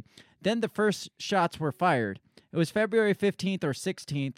Um, Ma- Mamulashvili, there's a lot of weird names, introduced them to an American military guy, Brian Christopher Boyenger, a former sniper for the 101st Airborne Division, who after Maidan, he went to Donbass to fight in the Georgia Legion. But hmm. during the coup climax, the far, far right Andriy Parubiy came very often, and Brian always accompanied him. Hmm. So this American sniper, former sniper, American Army guy, Yeah. was behind the scenes all the time with these Mhm. perpetrators of this this event. it says, and also instructing them was Vladimir Perus, Parasyuk, one of the leaders of the Maidan. The snipers were told to not aim, but just to kill people randomly to create chaos. There was also two Lithuanian snipers in the room. Some went down from Ukraine Hotel to the second floor of the conservatory building balcony. They started to take out the guns and distributed them to each group. Then I heard shots from the next room. It lasted 15 minutes. Then they all were ordered to escape. On February 13, 2015, was telecast a German documentary, Maidan Snipers, German TV exposed um, with English subs. It says, in which one of the demonstrators said that many of the bullets were fired from buildings controlled by the demonstrators. So they're trying to say, like, they shot demonstrators, from what it sounds like. Yeah.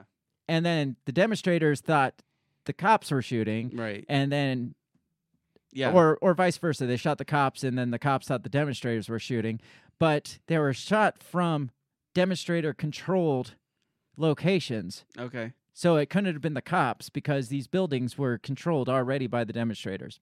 Um. And at least the possibility exists that some of the right sector snipers were taking positions atop government buildings so as to fire down into the crowd. What are you gonna say? Oh no, I'm just uh, I'm just I'm, I'm, I'm got something in my head. So. Do you want to let it out for Not- the world to hear? no, no, not yet. I I, Okay. I, I need to. You want to process? I, well, I need to look a little bit more. Ah, okay. So The key here is it says, moreover, they were the same snipers killing people on both sides. what was the name of the American that? Uh, his name was uh, Christopher or Brian Christopher Boyenger. Boyenger. B O Y E N G E R. So it goes on to say on February 1st, 2016, posted a French documentary on YouTube, uh, which shows from a meeting in Davos Victoria Nuland, the announcer, trying to speak with her and saying to the audience, the U.S. diplomat who came to support the revolution, could she really ignore the existence of the paramilitaries? So she. She was saying di- U.S. diplomats were supporting the revolution. Mhm. Um, we see how the revolution started by outside provocateurs Right. with one being supposedly an American sniper, Yeah. and um, this Nuland that's saying, "Hey, we got diplomats supporting this," was the one that handpicked Yats as the new president. So you see how they think that this is potentially a coup Right. Yeah. that was provoked by the United States into this revolution, quote unquote revolution. right.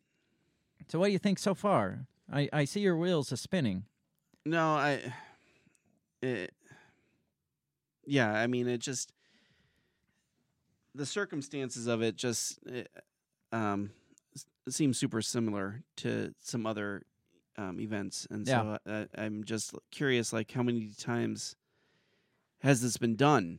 You know, I Probably mean- a lot more well- than we even know. Well, yeah, yeah, exactly. I mean, yeah, it just I mean the whole setup of it just sounds eerily familiar Mhm. to the whole Las Vegas thing. Oh shit! Yeah. Holy shit, Bill! You you you keep pulling at threads I didn't even know existed. Yeah, So, man, you know that you know that's my I, I know. my I know. story. I You know. know that's one that still Yes. troubles me to this day. And you're going to bring Las Vegas know. into all I of know. this? I know. I know. Are you serious? I, didn't mean to. It's just where my head went when you were describing God. the whole circumstances of the whole situation. Now I got to go back and think about Las Vegas again. this goes on to say uh, U.S. propaganda still treats the matter as if Russia is what threatens Ukraine. That's not generally the case in the propaganda by other governments. Even UK propaganda commonly acknowledges that a more overly fascist, even Nazi takeover of Ukraine's government is what mainly threatens the people of Ukraine. I did not know even the Yeah. UK is on the board with that. That that's yeah, and you know when when we saw the uh, thing from Pravda saying how you know Putin's trying to try to like take the the Nazism out of Ukraine, Mhm. we laughed about it. Well, like you, you've got to be kidding. Even Right. Putin's like, Yeah. throwing around the word Nazi, and apparently there are literal Nazi. Yeah. Like he's not blowing like saying every uh, person on the right is a Nazi. He's actually saying there are literal Yeah. Nazis, and these people.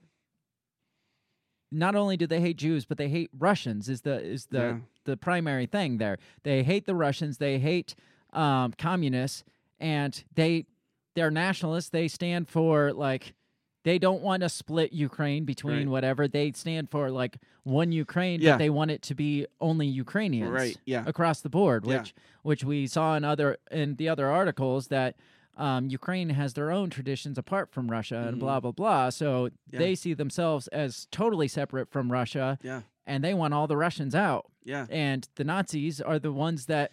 But- I mean, I I- I've got another article that's going to explain the Nazi part a little bit thorough, but, but more th- thoroughly. I mean, do you remember like I mean with the whole Trump thing coming into office and all of a sudden there's all these talks about white supremacy and Mhm. Nazism and, and you and I had both it's like where's this coming from? I Mhm. mean it, it's like it came out of nowhere. yeah. And it turns out that well this is this is what they're doing to Ukraine. Yeah, but it's and how many other countries? Yeah, You know? yeah, and we're actually backing Nazis Yeah, in those countries. Right, exactly. Says the U.S. regime and its massively deceived population are being increasingly isolated internationally, and so the U.S. government increasingly stands out as the world's leader of fascism, and even as the leader of fascism's racist form, which is Nazism. But still, what continues to be effectively prohibited throughout the U.S. and its vassal nations is public acknowledgement that the U.S. government perpetrated a coup in Ukraine that overthrew Ukraine's government in February 2014 and replaced it with a Nazi anti Russian regime, and thereby started the current Cold War, which is much hotter than the U.S. side acknowledges or allows the public to know. That's insane that we didn't know any of that. Yeah, it's it's uh, like when I was reading this, I was just like, Yeah. what the hell is all this? Like, Yeah. where did this come from? Where like, why why don't we know this part of history here? Right. So let me. I've got another article. I know there's a lot of a lot of reading the second half, but we got to get context here, Right, And we have we haven't been allowed to have context in all of this all this time. And even if even if this is Russian propaganda or whatever, at least we have to read to get their percepti- perception Right. of it. You got to get both sides of a story to Yeah. know what's actually going on because we know that we are being Yeah. fed a, Yes. a shit ton of propaganda on our side and anti-Russian propaganda, anti-Putin propaganda, and Russia's probably feeding a shit ton of Yeah. Russian anti-American propaganda. So maybe if you look at both sides, maybe maybe we can find a story in all this. But it Mm-hmm. Doesn't sound like like these aren't coming out. Of, these aren't like Russian sources. No, they're not. Like the first one I read was It was European. modern moderndiplomacy.eu, which is probably an EU Right, right, publication. This one is uh, MR, mronline.org, which I'm not even sure where this one comes out of. But this one's titled uh, What You Really Should Know About Ukraine. And this one gets more into the Nazi side of it, which I found the most interesting. But this this part here I wanted to mention first, which is uh, the West wants investor-friendly policies in Ukraine, which right. And we talked about that. and Yeah. I was like, they're trying to make it into the next Haiti. yeah, Or what they tried to do in Haiti and failed miserably, they're trying to do with Ukraine. yeah, uh, ba- this is a a strategic position Right. for world trade. This is a, a strategic location for in Eurasia for Mhm. world trade and world dominance. Which goes back to the book also. Yeah, obviously.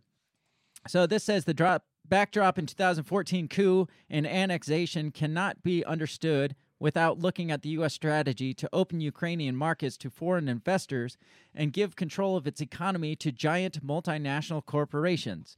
It's the corporations, the NGOs, and all these people that run the mm-hmm. show around here. They're the ones that make the calls. Right. So if they Yeah. I have a strategy for a certain location, you bet your ass we're going to go to war. Right. How many times did we joke in the early 2000s, like, oh, they found oil there, we're going to go to war there Yeah. next?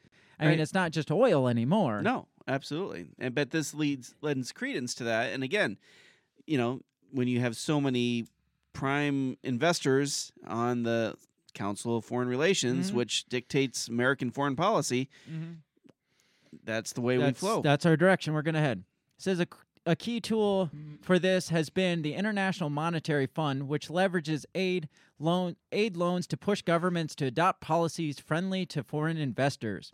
The IMF is funded by a and represents Western financial capital and governments and has been at the forefront of efforts to reshape economies around the world. That quote unquote reshape, you like take over and throw in puppet Yeah. governments, basically. Um, often with disastrous results. The civil war in Yemen and the coup in Bolivia both followed a rejection of IMF terms. Hmm. Did not know that. Me I'd neither. like to look into more of these. It says in Ukraine, the IMF had long planned to implement a series of economic reforms to make the country more attractive to investors. These included cutting wage controls, or lowering wages, reforming and reducing health and education sectors, which made up the bulk of employment in Ukraine, and cutting natural gas subsidies to Ukrainian citizens that made energy affordable to the general public. Coup, pl- coup plotters like U.S. Assistant Secretary of State Victoria Nuland repeatedly stressed the need for Ukrainian government to enact the, necess- the necessary reforms. In 2013, after early steps to integrate with the West, Ukrainian President Viktor Yanukovych uh, turned against these changes and ended trade integration talks with the EU. Months before his overthrow, he restarted economic negotiations with Russia. It's just a big coincidence Right. Yeah. that um, we're pushing Ukraine towards these major trade agreements, these major trade reforms to make them more attractive to investors. And all of a sudden, the president's like, I don't feel like you guys have our back with this. I'm pulling out of this. And actually, we're going to reinstate negotiations with Russia. Then suddenly, a civil war breaks out Right. over there. Yeah. Just coincidence, right? Right. Uh, at six, eight months later, massive bloody civil war happens, and this guy is ousted. Yeah, nothing right. to do with U.S. though. It just everything to do with obviously Russia. Yeah. After 2014 coup, the new government quickly restarted the EU deal. So the new guy, that Yats got put in place, and then all of a sudden that deal It's back is on. back on the table. Yeah. That's again. what a quinky dink. Yeah, no, no shit. After cutting heating heating subsidies in half, it secured a 27 billion dollar commitment from the IMF. The IMF's goal still includes reducing the role of the state invested interests in the economy in order to attract more foreign capital. It's such bullshit. The IMF is one of the many global institutions whose role in maintaining global inequities often goes unreported and unnoticed by the general public. U.S. economic quest to open global markets to capital is a key driver of international affairs, but if the press chooses to ignore it, the public debate is incomplete and shallow. Hence why we have never really Heard heard, any of this. this shit Yeah, about right. Ukraine. Of uh, what were the other ones that they were talking about? Was it Yemen? Yeah. Um, yes. Yemen and Bolivia. We Yeah. hadn't heard this side of it. So it talks about the U.S. help to overthrow the U.S. elected president. We we dug into that pretty Right. extensively. Yeah. Um, there's some stuff scrolled on down. Uh, U.S. officials caught picking the new government. That was that phone call. Right. I really wanted to hit on this because the last article didn't focus enough. Washington used Nazis to help overthrow the government. Yeah. That's insane. The Washington backed opposition that toppled the government was fueled by far right and openly Nazi elements like the Right Sector. One far right group that uh, grew out of the protests was the Azov Battalion, a paramilitary militia of neo Nazi extremists.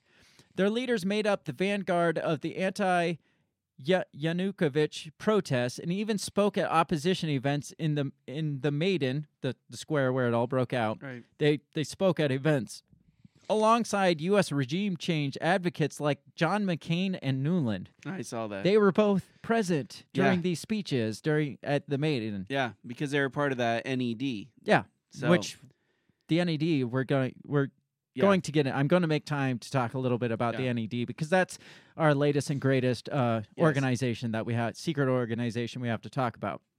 It says after the violent coup, these groups were later incorporated into the Ukrainian armed forces. So these Nazis were Mhm. now incorporated into the armed forces. The same armed forces the U.S. has now given $2.5 billion.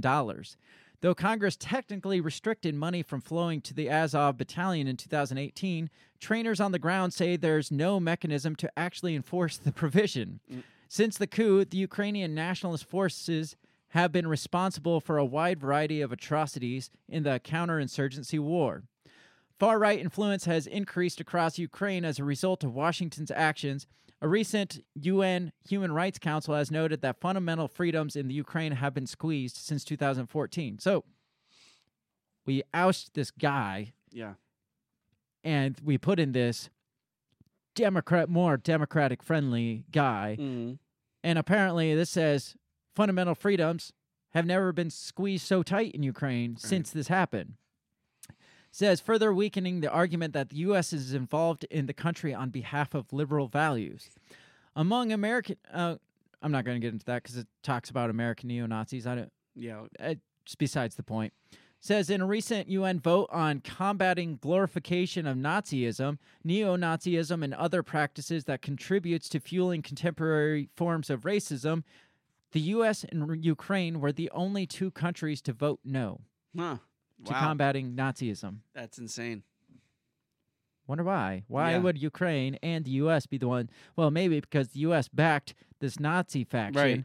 to overthrow the current government. Yeah. But they, it's like, I, I wouldn't necessarily say go as far as to say, hey, the U.S. intentionally put Nazis there. Right. But they found this strong man Right. that was willing to do the dirty work Yep. for them.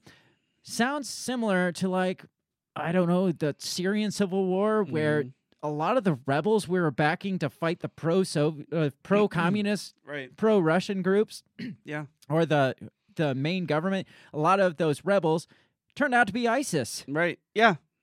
Turned out a lot of the, the people we were giving. Then all of a sudden we turn around, we're like, oh shit, we got to fight ISIS, but they happen to be the people. Right. That we put in there. It it Yeah. just goes around and it comes around. We back these Yeah. They're well. They're hor- horrendous people, yeah. thinking that hey, we're going to be able to control them down the road. Yeah. Well, but you know, I don't even think they care about controlling them. As long as they're anti-Russian. Mhm. That's all they care about, right? I think there's a little bit to be said about the the want to control them because that's kind of what we did in Afghanistan. We we backed this group against. It's always against the Yeah. pro-Russian people, and then it turned around to be the Taliban. It's like, oh shit, we lost control of this. Right. We got to go back and blow up the Taliban now. Right. Well, and but that's when they started striking out at us. You know, like we we same thing with Gaddafi. We put Mhm. Gaddafi in because he was against uh, Russia, and you know, and then all of a sudden there's these terrorist attacks against us, in, you know, from Uh-huh. Libya, or you know, all these guys, horrible people in Africa that we put in, and then all of a sudden there's all these human rights violations. And, I And it's mean, people that we we backed, we've never we backed a good person. I know. never, ever, Like, ever. I'm surprised we didn't single-handedly put Hitler in Germany because You know, it just seems to be we we may our have, trend. we may have. I don't know. We'll have to dig into that. We will have to dig more into that.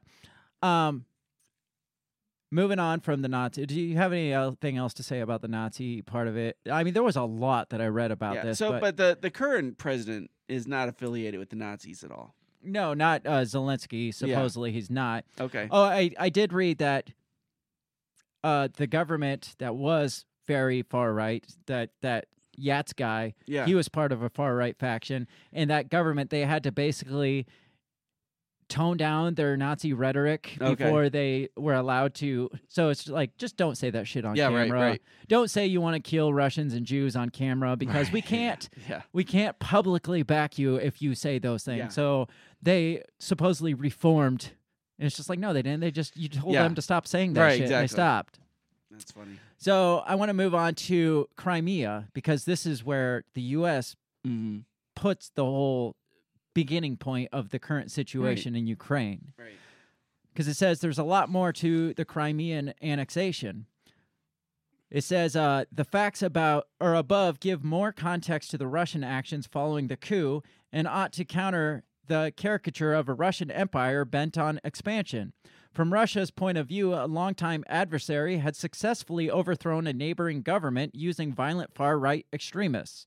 So the one guy, Yuganovich or whatever his name was, had clearly become more pro-Russian, Right. and we weren't. Uh, Ukraine's a strategy on the Right, chessboard. We right. can't have in this Eurasia playboard, this Eurasia chessboard, Yeah. Where we need to have dominance, the overall Yeah. dominance. I mean, we've been working for that since the cold, the original, the OG Cold War 1.0 Yeah. um, when Ukraine, this strategic piece, decides, you know, I'm gonna start negotiating with them over there. That's when we're like, you know what, fuck you, throw them out, put in a, a freaking Nazi who Mhm. is clearly anti-Russian because he's a Nazi. Right. They want all the Nazi or all the the Russians out of Ukraine. Well, Russia saw that as a threat directly to Russia Sure. because now that we have a pro EU, pro US backed guy here, Yeah. they saw this as, oh, they're going to start trying to expand NATO. Right. And look where that turned out. Yeah. I mean, he, he had He's a lot of wrong. he had a had a good point there because immediately there was talks about Ukraine joining NATO. Yeah. So it says uh, the Crimean Peninsula, which was part of Russia until it was transferred to Ukraine Soviet Republic in 1954, is home to one of two Russian naval bases with access to the Black and Mediterranean Seas, one of history's most important maritime theaters. A Crimea controlled by a U.S. backed Ukrainian government was a major threat to Russian naval access. So you had Crimea was part of Russia, then the Soviet Union formed, which Ukraine and Crimea and Russia were all part of. Right. So at some point, Crimea in the 50s merged over to Ukraine, but Yeah. it's still in Soviet control. Right. So they didn't care so much. So then when the um, Soviet Union fell and they split it all up, Crimea stayed with Ukraine, but Ukraine was kind of still Yeah. pro Russia a little bit. Right. So now that Ukraine is very much not pro Russia, uh, Putin and Russia saw that as a threat to their own trade, Right. their own exports, and, and stuff like that because of what it says the Black Sea and the Mediterranean Sea access Right. there. Yeah, it's vital. Yeah. So it says the peninsula is 82% of whose households speak Russian and only 2% mainly Ukrainian. Huh. So you have these Nazi factions that hate Russians. they actually, I'm pretty sure, imposed laws where you can no longer speak Russian. Huh. And you have this section that is 82% Russian. They're concerned Right. about this. It's all like a Gaza Strip type Yeah. thing. So they're, they're reason to be concerned, I'd say. It said um, uh, the peninsula held a plebiscite in March 2014 on whether or not they should join Russia or remain un- under the new Ukrainian government. The pro Russian camp won with 95% of the vote. That's so pretty- Russia did not roll into Crimea and annex it because to take advantage of the ongoing civil war. Right. Crimea voted, we're mostly Russian here. Yeah. They hate Russians there. We're probably it's probably our best interest to go back over there to Russia. Ninety five percent of the vote. I mean, that's uh, that. I would say that's a mandate. I mean, that would make Bi- what Biden got elected on Yeah. look bad. Yeah, no shit. Um, to say that we're fighting Russia because they're anti-democratic. Yeah. This was as democratic as Right. it comes. Absolutely. And we are um, still fucking it over. Yeah, we're we're still like uh, contesting this and, and yeah, we, saying we don't like the results of that. Yeah. Can you do Um, something? Can you be more democratic? that wasn't democratic because we don't agree with Yeah, it. exactly. And we are the Let- fathers and mothers of democracy. Let us let us make sure your democracy look works right. yeah. Does it work with the rest of the democracies? yeah, exactly. So it says the UN General Assembly, led by the U.S., voted to ignore the referendum results Mhm. on the grounds that it was contrary to Ukraine's constitution. Wow. Wow. oh, that doesn't follow their constitution. But fuck the fact that they democratically Right. elected a president that we didn't like, so we threw him out. Yeah, exactly. At that point, we don't care about the Ukrainian constitution. But now yeah. we're not going to recognize that because it's contrary to the Ukrainian constitution. This is an example of where we should have just stayed Yeah. the fuck out of This it. this is this is a perfect example of American freedom. it is. They I hate mean, us because they hate our freedom. Exactly. Uh, that's exactly what it is. They they're not free enough. We need to Yeah. go in and fight. We need to make them more free. Damn it.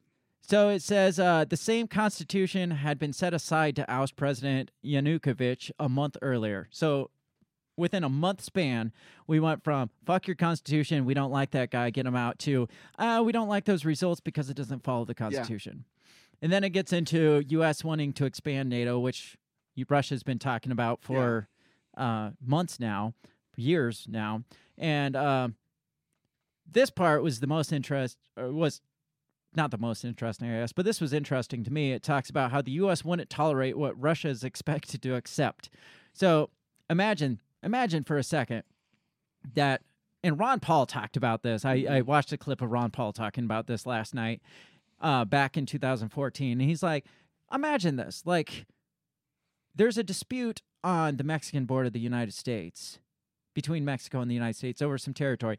And imagine Russia decided to come over to enforce Right. Mexico state. How would the U.S. feel about this? Yeah. Because somebody was like, well, uh, um, Russia's doing the same thing. They're meddling in affairs of Ukraine and that they're doing the same thing we're doing. I think it was a, a Fox News person. I think it was. It might have been Bill O'Reilly or somebody like Oh, that. I- I don't know, but he's like, aren't we doing the same thing? And he's like, no, we're not doing the same thing because that's like it, it's like saying if it was happening on the Mexican border, it, it's totally different because that's on Russia's direct border. This is thousands of Right, miles away right. from us. It doesn't involve us in any way, and this is directly on Yeah. Russia's border, so it definitely involves them more Yeah. than it involves us. So, um, again, the U.S. wouldn't tolerate this if it was No. happening to us. Oh, no. Hell no. No, nukes would come out Yeah, and right. they'd be like, "Get the fuck back, Yeah. back, back the hell off." But um, I can't remember where it talked about that uh, NED group. It was in this article. 'cause Yeah. I, I said I wanted to, I wanted to mention that too before we get out of here. We still got a couple minutes left. Let me see if I can find it. National Endowment for Democracy. Yeah, I know that's in here, and I got another. All right, so this is under how the U.S. helped overthrow Ukraine's elected Okay, president. okay. So that's why I missed it because I skipped that part. Says during the tug of war between the U.S. and Russia, Americans were engaged in a destabilization campaign against Yanukovych's government. The campaign culminated with the overthrow of the elected president in the Maidan Revolution, also known as the Maidan Coup, named af- named for the Kiev square that hosted the bulk of the protests. As the political turmoil engulfed the country in the lead up to 2014, the U.S. was fueling anti government sentiment through mechanisms like USAID and the National Endowment for Democracy, or NED. I'm going to mm-hmm. call it NED, not NED, because NED sounds cooler.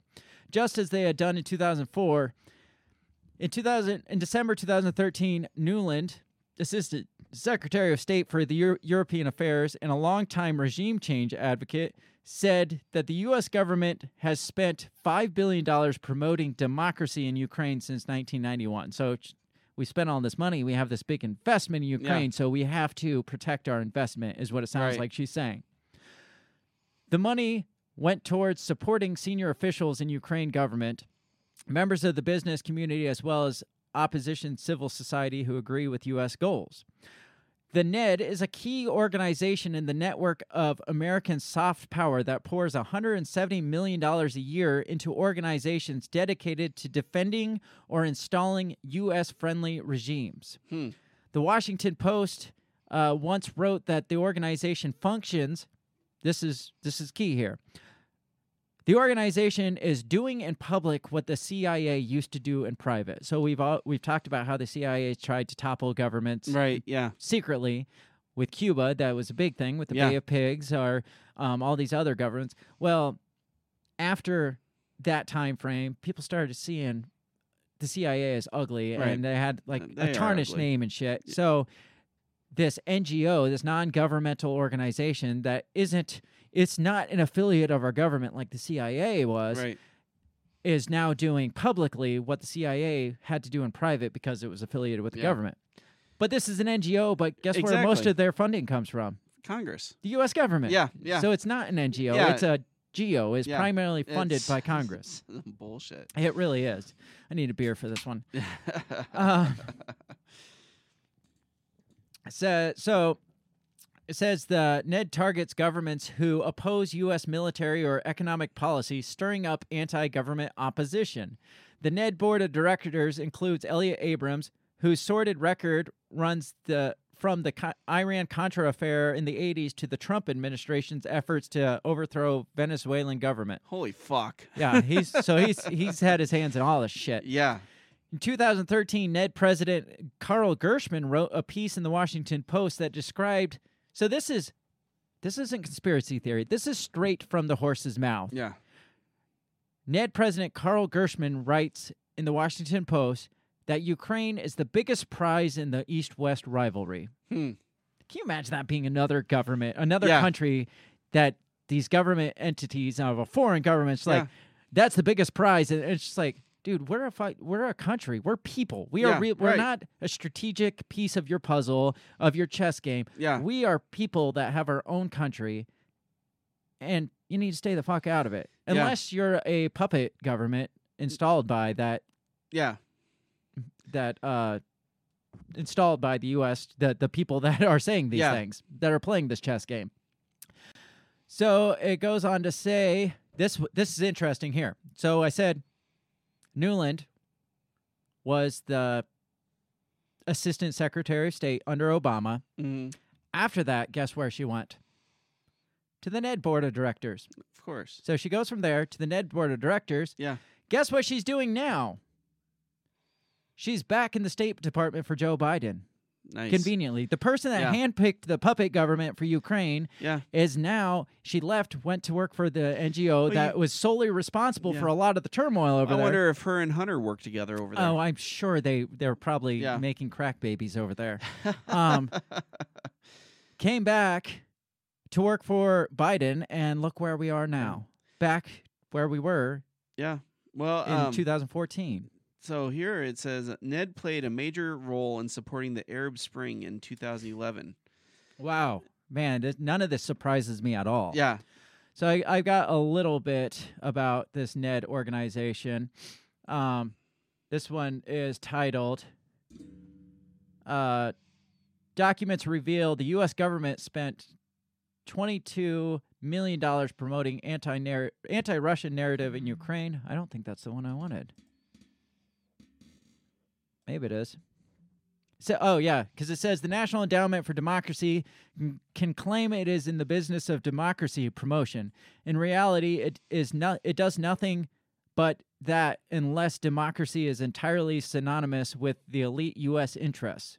So, nothing to do with democracy. Everything to do with our Yeah. our elitist financial interests. Absolutely. Just like every other war Yeah. we fought, every other war we've tried Well, to drag ourselves into. And again, I mean, it's like Hillary Clinton's and the Clinton Foundation. Their hands are all over this thing. Mhm. You know, I mean, again, this is carbon car- carbon copy of what they tried to do with Haiti. Yeah, but it, except they're not a tiny island where they're Right. Yeah. it's a major like uh, get for everybody in the world. Right.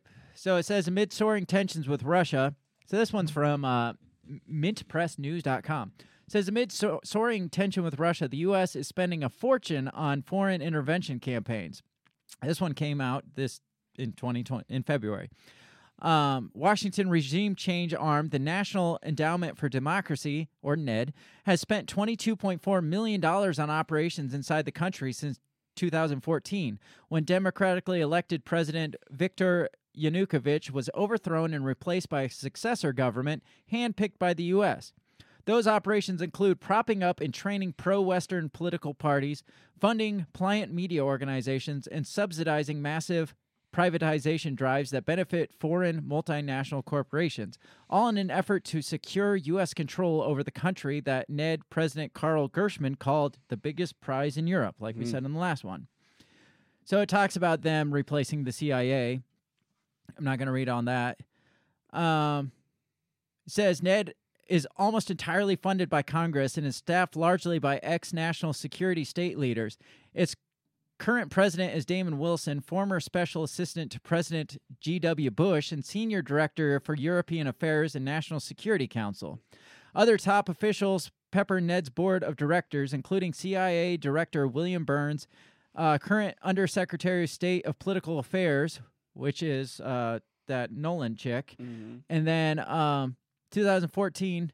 Oh yeah, and then it says as well as veteran national security official Elliott Abrams, infamous for his role in supplying weapons to the far right death squads in Central America and attempts to overthrow the uh, government of Venezuela.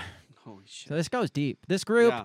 this group, like like I said, publicly does what the CIA was privately doing of Mhm. overthrowing, like causing, um, stirring up uh, the the the public to overthrow the governments, whether Yeah. that be uh, those Google like tech camps where Right. they're like Yeah. spreading information online, or whether it be sniper hit squads Yeah. on buildings in the in the streets That's insane. says uh, studying the NED grants database reveals that the organization has approved 334 separate grants to Ukraine, a country the group's 2019 annual report identifies as its top priority. So Ukraine is NED's top priority, and its size and importance for the Europe region. Uh, the report notes NED is focused on countering foreign, i.e., Russian, malign influence, particularly disinformation and corrosive capital of European nations. Only Russia itself has been the target of more NED money. Um, Hmm. That's interesting that Russia is the target of a lot of the money. Well, I, uh, I was just actually reading here that uh, apparently that uh, Ned has been working with uh, the Russian opposition leader Alexei Navalny, the the guy that was uh, poisoned. Interesting. Yes. Hold that thought. Media capture Ned style says another key focus for Ned is to establish and support pro Western media outlets and NGOs. So not only do they have influence over in those countries they're trying to influence, but they also have a lot of support for pro media outlets so they can spin the story. The same way we talked about uh, that organization, it's probably the same people Uh, all that's intertwined. exactly it. Yes. um, Western media outlets and NGOs that backed both the 2014 overthrow of Yanukovych and the new government's privatization agenda. This all couched as promoting independent media, but in reality, it is creating a network largely dependent on and answerable to Washington. So that's why we didn't know the real story Right, of what happened over there is Yeah. specifically because of Ned. Not only did they perpetrate it, but they covered the shit up. Yep.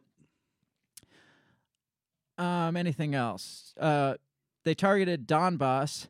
Says before his overthrow, President Yanukovych maintained cordial relations with Russia. However, that changed drastically after the Maidan Revolution, with the new government not only attempting to tie itself to the West, but also aggressively suppressing any pro Russian sentiment. Since 2014, the government has shut down Russian language media and jailed pro Russian voices. So you talk about Russia jailing their dissidents. Ukraine apparently is doing the same damn Yeah. thing. It also banned the Russian language from schools and in public places such as stores and restaurants. Any businesses caught violating the law is subject to a fine. Holy shit. Yeah, this this goes crazy deep. And it talks about selective anti-corruption agendas because I mean they they pick and Mhm. choose what corruption they want to back. So there's there's a little bit about Ned and this National Endowment for Democracy, which is the most ironic Yeah, title right. that you can give. It's it's similar to um uh, what was I, I always forget it the the bill that they passed after 9/11. Oh, the Patriot Act. The pay yeah. Yeah. Irony. Yeah, big time. Patriotic, Patriot Act. Uh, irony. National Endowment of Democracy. Right. Yeah. The well endowed democracy. What- Which uh, when I when I was reading about uh, NED, it says a lot of the um, a lot of the the criticism of it is that it, it focuses too much on social democracy. What's that? Say it again. It focuses a lot of uh, the criticisms of the NED is that it focuses too much on social democracy. That makes sense because that fits right along with these other organizations that push all this other bullshit. Yeah. So we've got groups like the International Monetary Fund that are pissed that they are siding now with Russia when they wanted to make this more investor friendly. Right. And um, so this American non governmental organization is like, hey, oh, we have a solution to that. We have this playbook Yeah. where we we rile up the the public Yeah. by certain means. We get them all pissed off at their government, and we let them do the dirty work, Yeah. or we do the dirty work and just say it was We, we just inject some Nazis in. Trust Yeah. me, we work with these guys all the time. They're exactly. it makes you it makes you you th- you were thrown to uh, Las Vegas and all Yeah. of this. It really makes you wonder about January sixth. hmm Absolutely. Absolutely. because we talked about provocateurs in the January 6th Yeah. thing. Makes you wonder how much of that was because they they've talked about FBI infiltration. Well, Yeah. what about these organizations that that's their Right. goal is to Yeah. take down a which I I'm not saying Trump was the Well, the standing government at the time, but- but, I mean, I, I don't remember the, t- the term for it, but um, I remember when we were learning, of- when we were talking about the playbook to take out Trump, and they said that they used the blueprint from to like the Arab Spring and Mhm. stuff. So basically, they used the NED's playbook against Trump. Yeah, that makes about sense. Yeah. I mean, it all puzzle pieces start fitting together Yeah, when you really read does. about some of these things, and then Yeah. you start looking about stuff that's going on over here. It's just like, Yeah. how much of that's uh, going over on here Yeah. that we don't know about? How much of that is going on in, like you said, it makes you really start looking at all these other wars that we've gotten involved with, and it's just like, that sounds very familiar, Yeah. very familiar. We we we took this shitty group Yeah. Like a Nazi faction or an ISIS faction or a Taliban faction or all these uh what you would consider um extremist groups on all sides because the extremist groups are the ones willing to do the Right. dirty work. Absolutely. Yeah. They believe enough in their cause, whether it's your cause or not, they believe enough in their cause to do the dirty work for you. And Yeah. then you can either take them out after Yeah. or you can uh like we did with uh Gaddafi, Yeah. or we can control it. If they're Yeah. controllable, then we control them. Yeah. So it, it just makes you start looking at all these other locations. And it's just like Yeah. American meddling, Well- American meddling, American meddling across the board. Nothing to do with the actual term democracy. Everything Yeah. to do with us wanting to control the regions. Well, it said in the, in the Wikipedia article that the NED is currently operating in 92 countries. 92 countries. That's yes. That's a lot of countries. Yeah. And it makes me wonder what they're doing and where the next war is going to kick And off at. This is stuff we don't hear about, you know? because they also control media perception of Right. them too. So Exactly. so obviously we're not going to hear And, much and about how them. can you say they're NGO again when they're getting their funding directly from Congress? Well, it's just isn't a that- title they slap on Yeah. it so that they don't have to be um, scrutinized by the public Yeah. as being a government entity. That's shady as fuck. It is.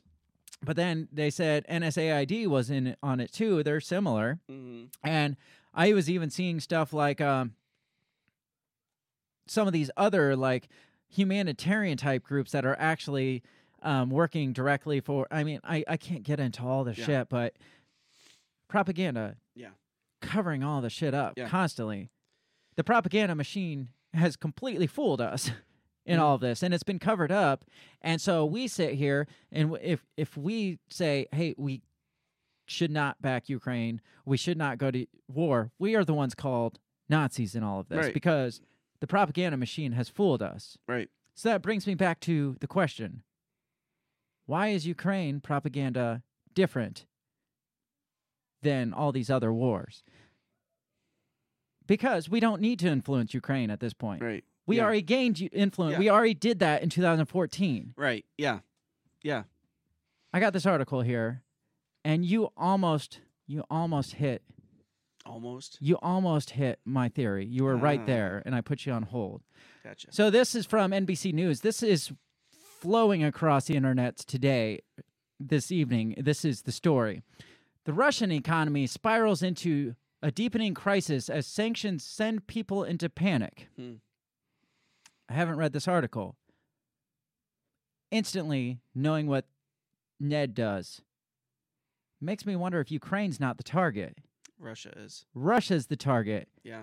Instead of going to sending troops into Ukraine, we slap these mega sanctions, we close their banks, we close down their economy, we stir up the public like Ned did in Ukraine in mm-hmm. 2014 to maybe rise up against Putin. God, that's fucking brilliant. What were you saying? Ned was uh, the second Ned- second highest uh, other than Ukraine. Ned was financing was Russia. They have Yeah. second highest amount of money flowing into Russia, and you said they were backing. They're backing the opposition leader the, against Putin, uh, A- Anatoly N- Natalov, the guy that uh, had gotten uh, Poisoned poisoned. supposedly by Putin. Yeah. Ned's flowing money. Ned's supporting this opposition leader. We're slapping all these sanctions. Yeah. The the people are being sent into a panic. They're being Mhm. backed into a corner. Yeah. Uh, when Interest rates are up 20%. how did I mean how did how did the Bolsheviks take over power to begin with? Was the people got all pissed Yeah. off and they they convinced the people to rise up and overthrow? Yeah. That's my oh shit theory. It was Yeah. like they're not they're not here for Ukraine. They're there for Russia. They're going for the big chip now. Yeah. It's like, you know, we can do this. And Shit. do you think it's possible with I mean, you got Ukraine or Syria or these small countries, but you think they could pull that off in Russia? Yeah. You think so? I think they could. Holy shit. Yeah. That's going to be a fucking bloodbath. That's fucking brilliant. I mean that I mean I mean that that's like world class That's four-dimensional chess super right there. Billion. Yeah. I mean, holy shit, my mind is blown right now. right? I saw this this article because I was reading. I'm just like, Russia, Russia's economy, Russia's economy, and it's just scrolling through, and I'm like, yeah, yeah, yeah. Then I saw deepening crisis sends people into a panic, and after reading all this shit, I was like, ah, fuck, Yeah. it's not Ukraine at all. Maybe what if, what if the plan's Russia all along? Right. Because we already have the influence in Yeah. Ukraine. They just need to lure Pu- Putin in. Yeah, they need to lure him in. So they had reason to slap all these sanctions Mhm. on him. They had all these reasons. I'm not saying this is what's happening. I'm not even saying all these articles we read. I, I'm pretty sure most of them are true because there's a lot of evidence to Right. back up Yeah, all the shit uh, we're yeah, talking I was gonna say there's a lot of redundancies in the articles. Really. Yes, and I I can see where we would be misled in this whole narrative against Russia to say, "Oh, this started in Crimea," when in reality it didn't. It started. I mean, it's impossible for me to not believe U.S. meddling had something to do with this. Yeah. But my newest conspiracy theory is Russia is the new, the new chip on the table. Mm-hmm. I don't know where this goes. I don't know how it ends. I like I said, this just formed in my mind probably an hour before we decided to reco- record. So Yeah. I don't know how how this ends. But if the new plan now is to um, infiltrate and rile up Russians to overthrow Putin, man, that that's a game changer. That is a game changer. And maybe that's the end game. I guess I Well, I don't know. I mean, you know, you can't, you know, with as powerful as China's getting, you can't have two superpowers team up. I Mhm. mean, you gotta you gotta knock it down by half. Yeah, and China is isn't necessarily backing Russia right now, but No. I think if it came down to it, China would back Russia. Yeah. So you go after the big dog first because Russia hasn't been the major power player Right. in a couple decades. Right. So now would be the time before China decides, you know what, we Mhm. are going to fully back because Yeah. China's clearly the big power Right. player here. Yeah. Absolutely. I don't know. I don't know where it goes. Yeah. Well, I mean, but but, I mean, you know, you talk about expansion of NATO. I mean, we we Do you even need an expansion of NATO if you if we put a pro EU puppet leader in Russia? right. Do you think? I mean, Well- Putin's not going to go down without swinging. no, that's for oh, damn sure. No, Pu- because Putin Putin will dig out the nukes. hmm Yeah, he like you said, if he's going down, he's taking everybody with him. Yeah. But is he even? The question is: Is he even threatening any of this shit? Is he even No. threatening nukes? No, is I he don't even think he is. threatening, Yeah. Uh, chemical warfare or human rights abuses Yeah. that uh, the West is saying that he is. Right. No, but they have to make it look like he is. Are they have we- to make him look like such a threat. Are we going to be banned from Twitter? Because you said at the beginning of this half, the second half, that Twitter and Facebook is going to start banning uh, misinformation against Ukraine. Is yeah. this going to be the?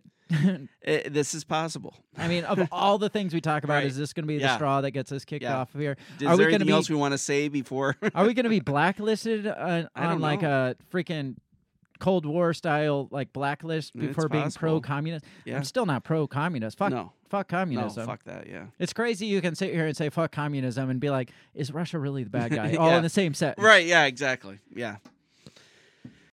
So what do you think about what do you think about the Russia Ukraine conflict now after reading all this shit? Yeah. We got to get out of here in like 1 minute. So final thoughts. you just dropped a Cobra's. Co- I can't even say the name.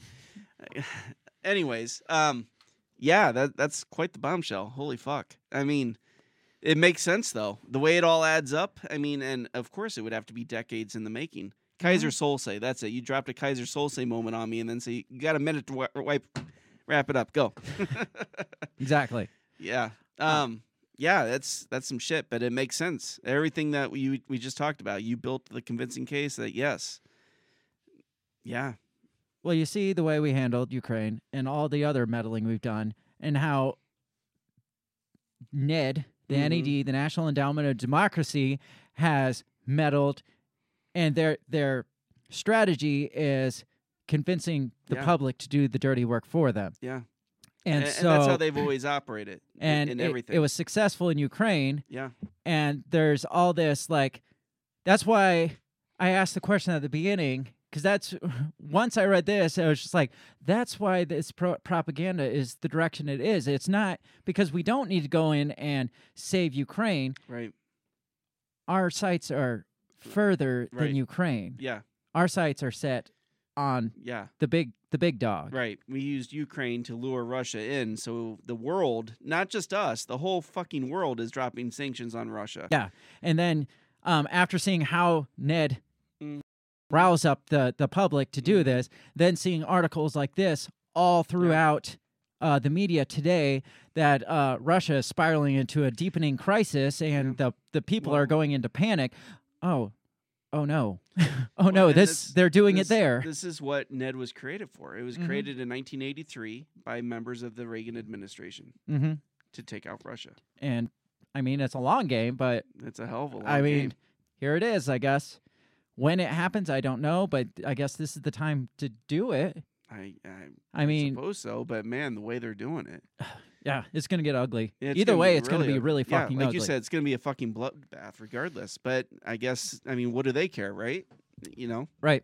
Do you think anybody? Have you heard anybody else take a spin on the Russia-Ukraine narrative that we just did tonight? No. Or did we just blow our own fucking minds? we just blew our own fucking minds. on that note, we got to get out of here. We're well past our our time here, so uh, this has been an interesting one. This Yeah, is why I yeah. said at the beginning, I was like, "This is not one you want to miss," because This is not an angle anybody's ever talking about. at least that I know of, that Me I've neither. heard. So Yeah. um, look into some of the shit. I'll post all these articles in the show notes when it releases on Wednesday. So you can look into this stuff for yourself, do your own research, ask questions yourself. If you have any comments, concerns, or if you want to call us um, uh, communist pigs or Nazis or whatever, the comment section's always open. No, we, we take whatever. Yeah, we have a. I mean, I got abused for being not a vegan. Yes. And not wanting to eat legumes and bugs. So I'll take. Bastard. I'll take the rest of it too. Um, we have a forum called the Breaking the Bell Forum on Facebook, which you can participate in the conversation. Otherwise, you can find us on Twitter, which is where I like to hang out a lot of a lot of time, um, which is at t- um, at Break the Bell Pod is what it is. And so join the conversation. Send Yeah. us, hit us up with your stuff. Hit us up with any information you have. Uh, we got to get out of here for this week. We will be back next week, same time, same channel, 7 p.m. Central Standard Time. Uh, don't miss it. We're live every Monday night. Otherwise, we'll be back this weekend for our weekend wrap up, which is once again where we wrap up the week and Absolutely. everything that went along with it. And I'm sure there'll be plenty to talk about for that. So yeah, absolutely, always is. we're gonna get out of here. Have a great rest of your week. Try to sleep after all that because it's gonna be yeah. My mind's spinning. Your Spread it mind's spin- around because it's not often we blow our own minds. yeah. So if this comes true, you heard it fir- first from us. Yeah. We'll talk to you next week. Have a great rest of your week. Peace. Goodbye. The Break the Bell podcast is brought to you by you.